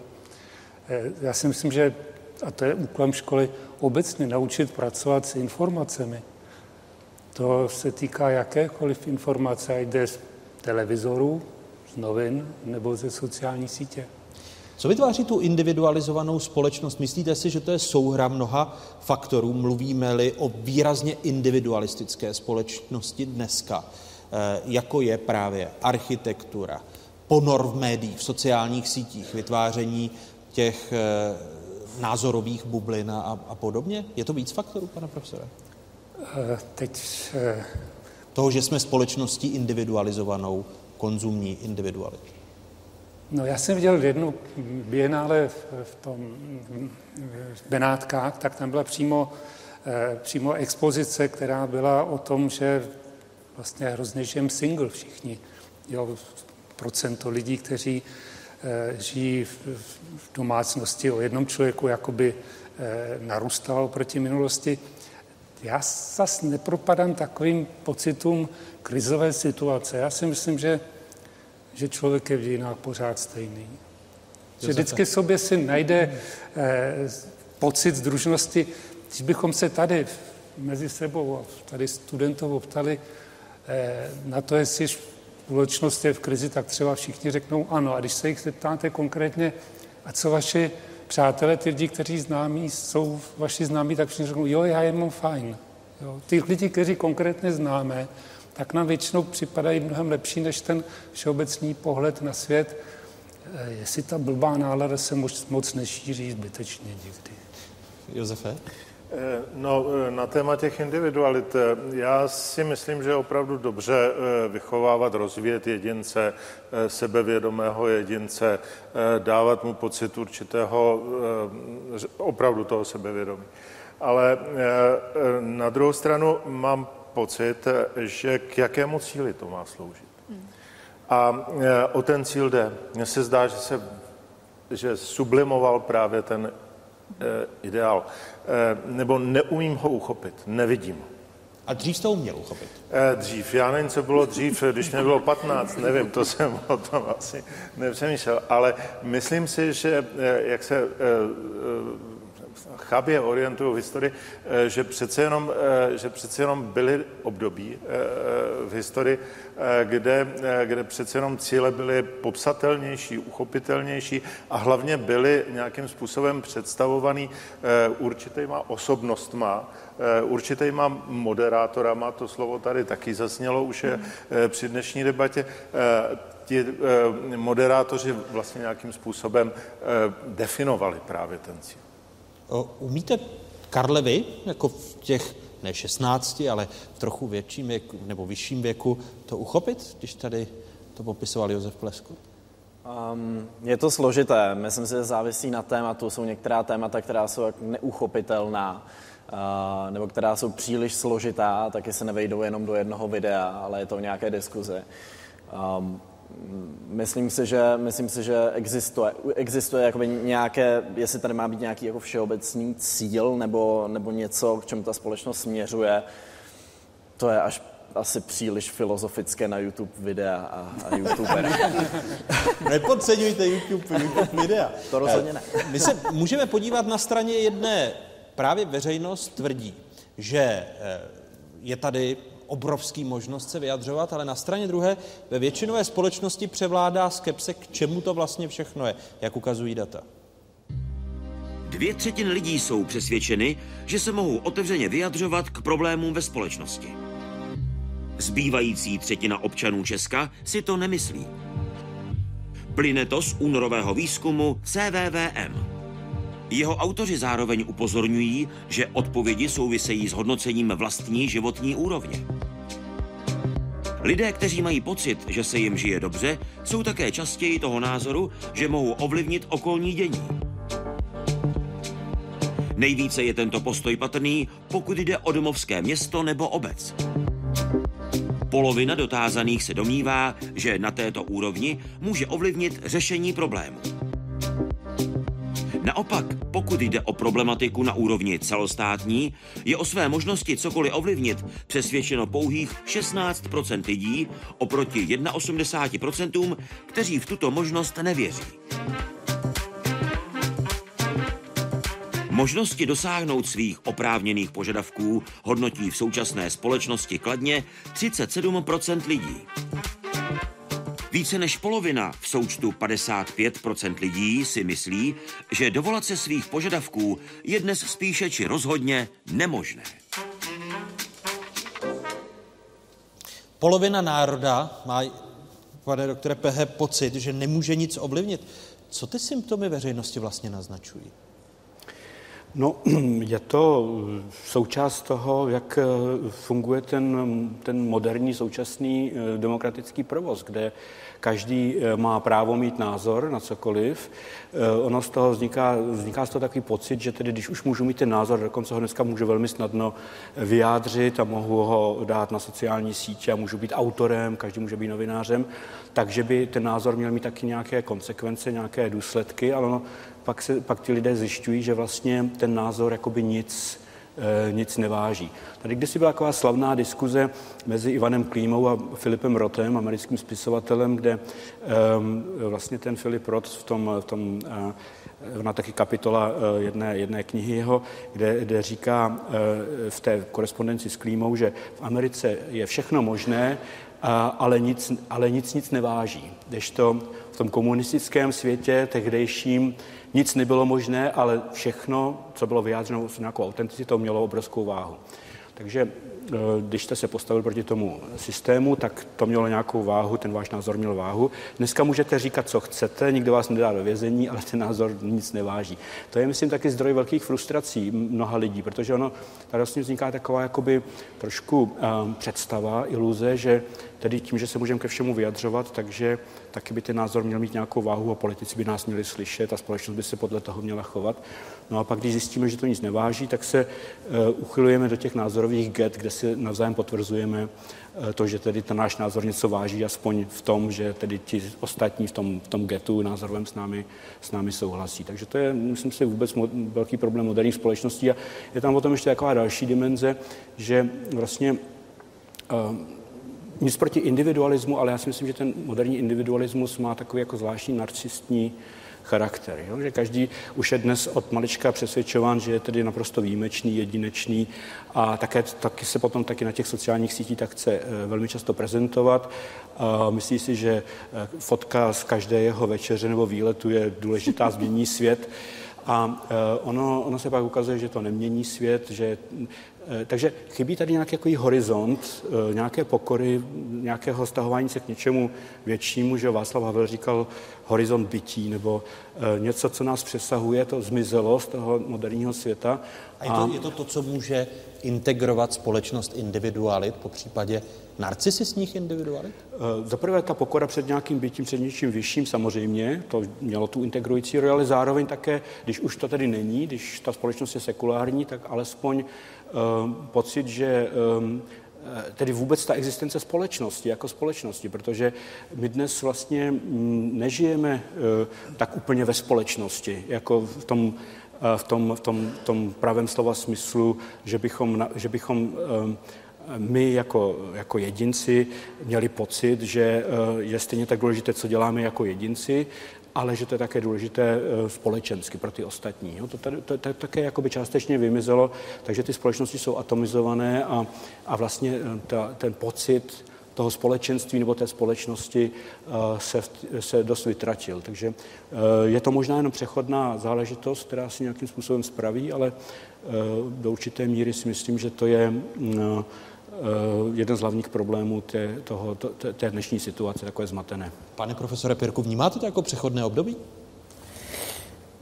Já, já nejsem teoretik tohoto, já bych ten, já bych ten problém chtěl vrátit na zem, na, na, na, na prakticky, co já si myslím, že by se mělo dělat. Já si myslím, že by mladí, že by děti od mládí měli chodit víc do kolektivu, že by měli chodit do skautu, že by děti měly hrát kolektivní sporty, že by jim to ta společnost měla umožnit, ne, že lední hokej můžou hrát jenom bohatý, ale ne proto, aby z nich byli špičkoví hra, e, reprezentanti, ale aby se pohybovali v tom kolektivu, aby měli potřebu ty lidi mít kolem sebe, aby prostě v té partě se cítili výborně a pak nebudou tedy, eh, pak se nebudou individualizovat.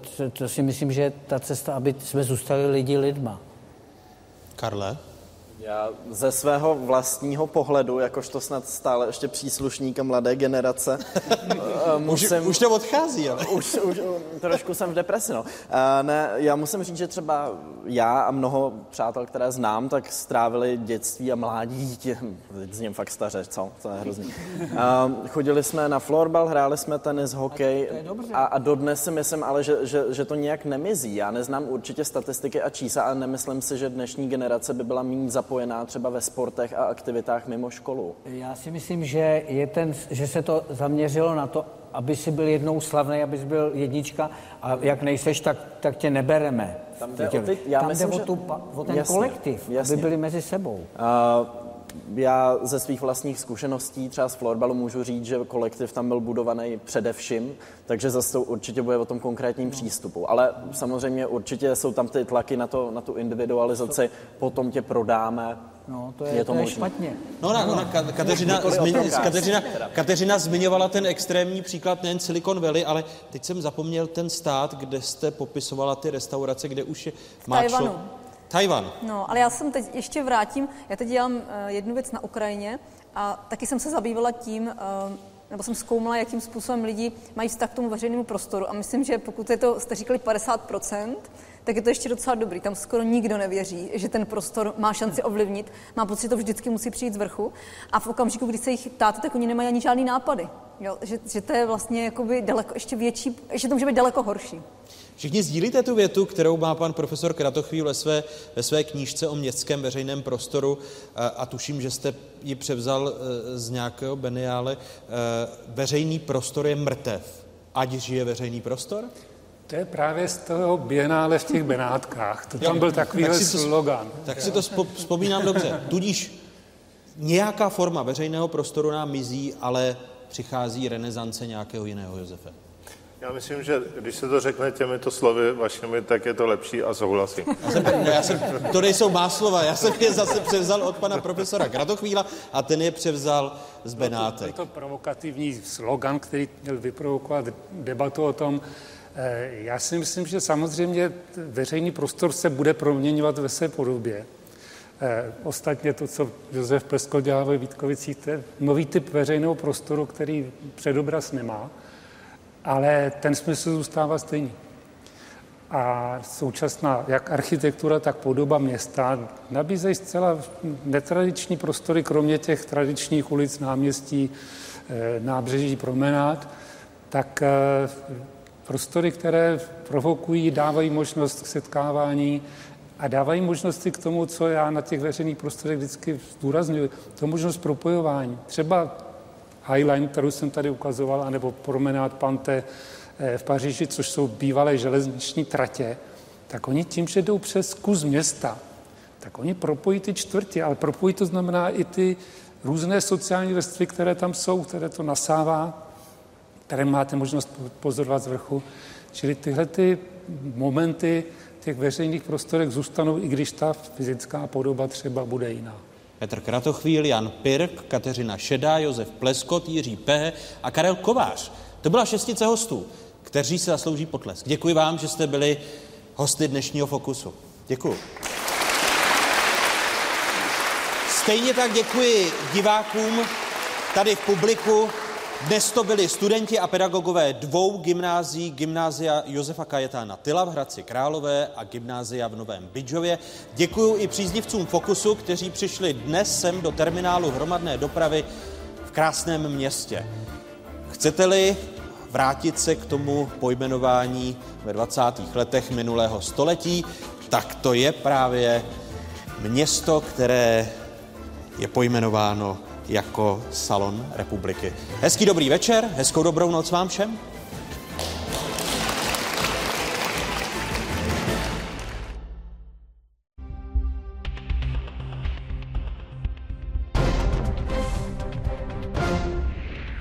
Vedení hnutí ANO probírá další adepty na post ministra financí. Andrej Babiš chce jedno konkrétní jméno už zítra předložit předsedovi vlády České republiky. Jedno ze jmen adeptů, to už je vlastně jisté, předseda hospodářského výboru poslanecké sněmovny Ivan Pilný. Ten o tom mluvil ve vysílání České televize. A další jméno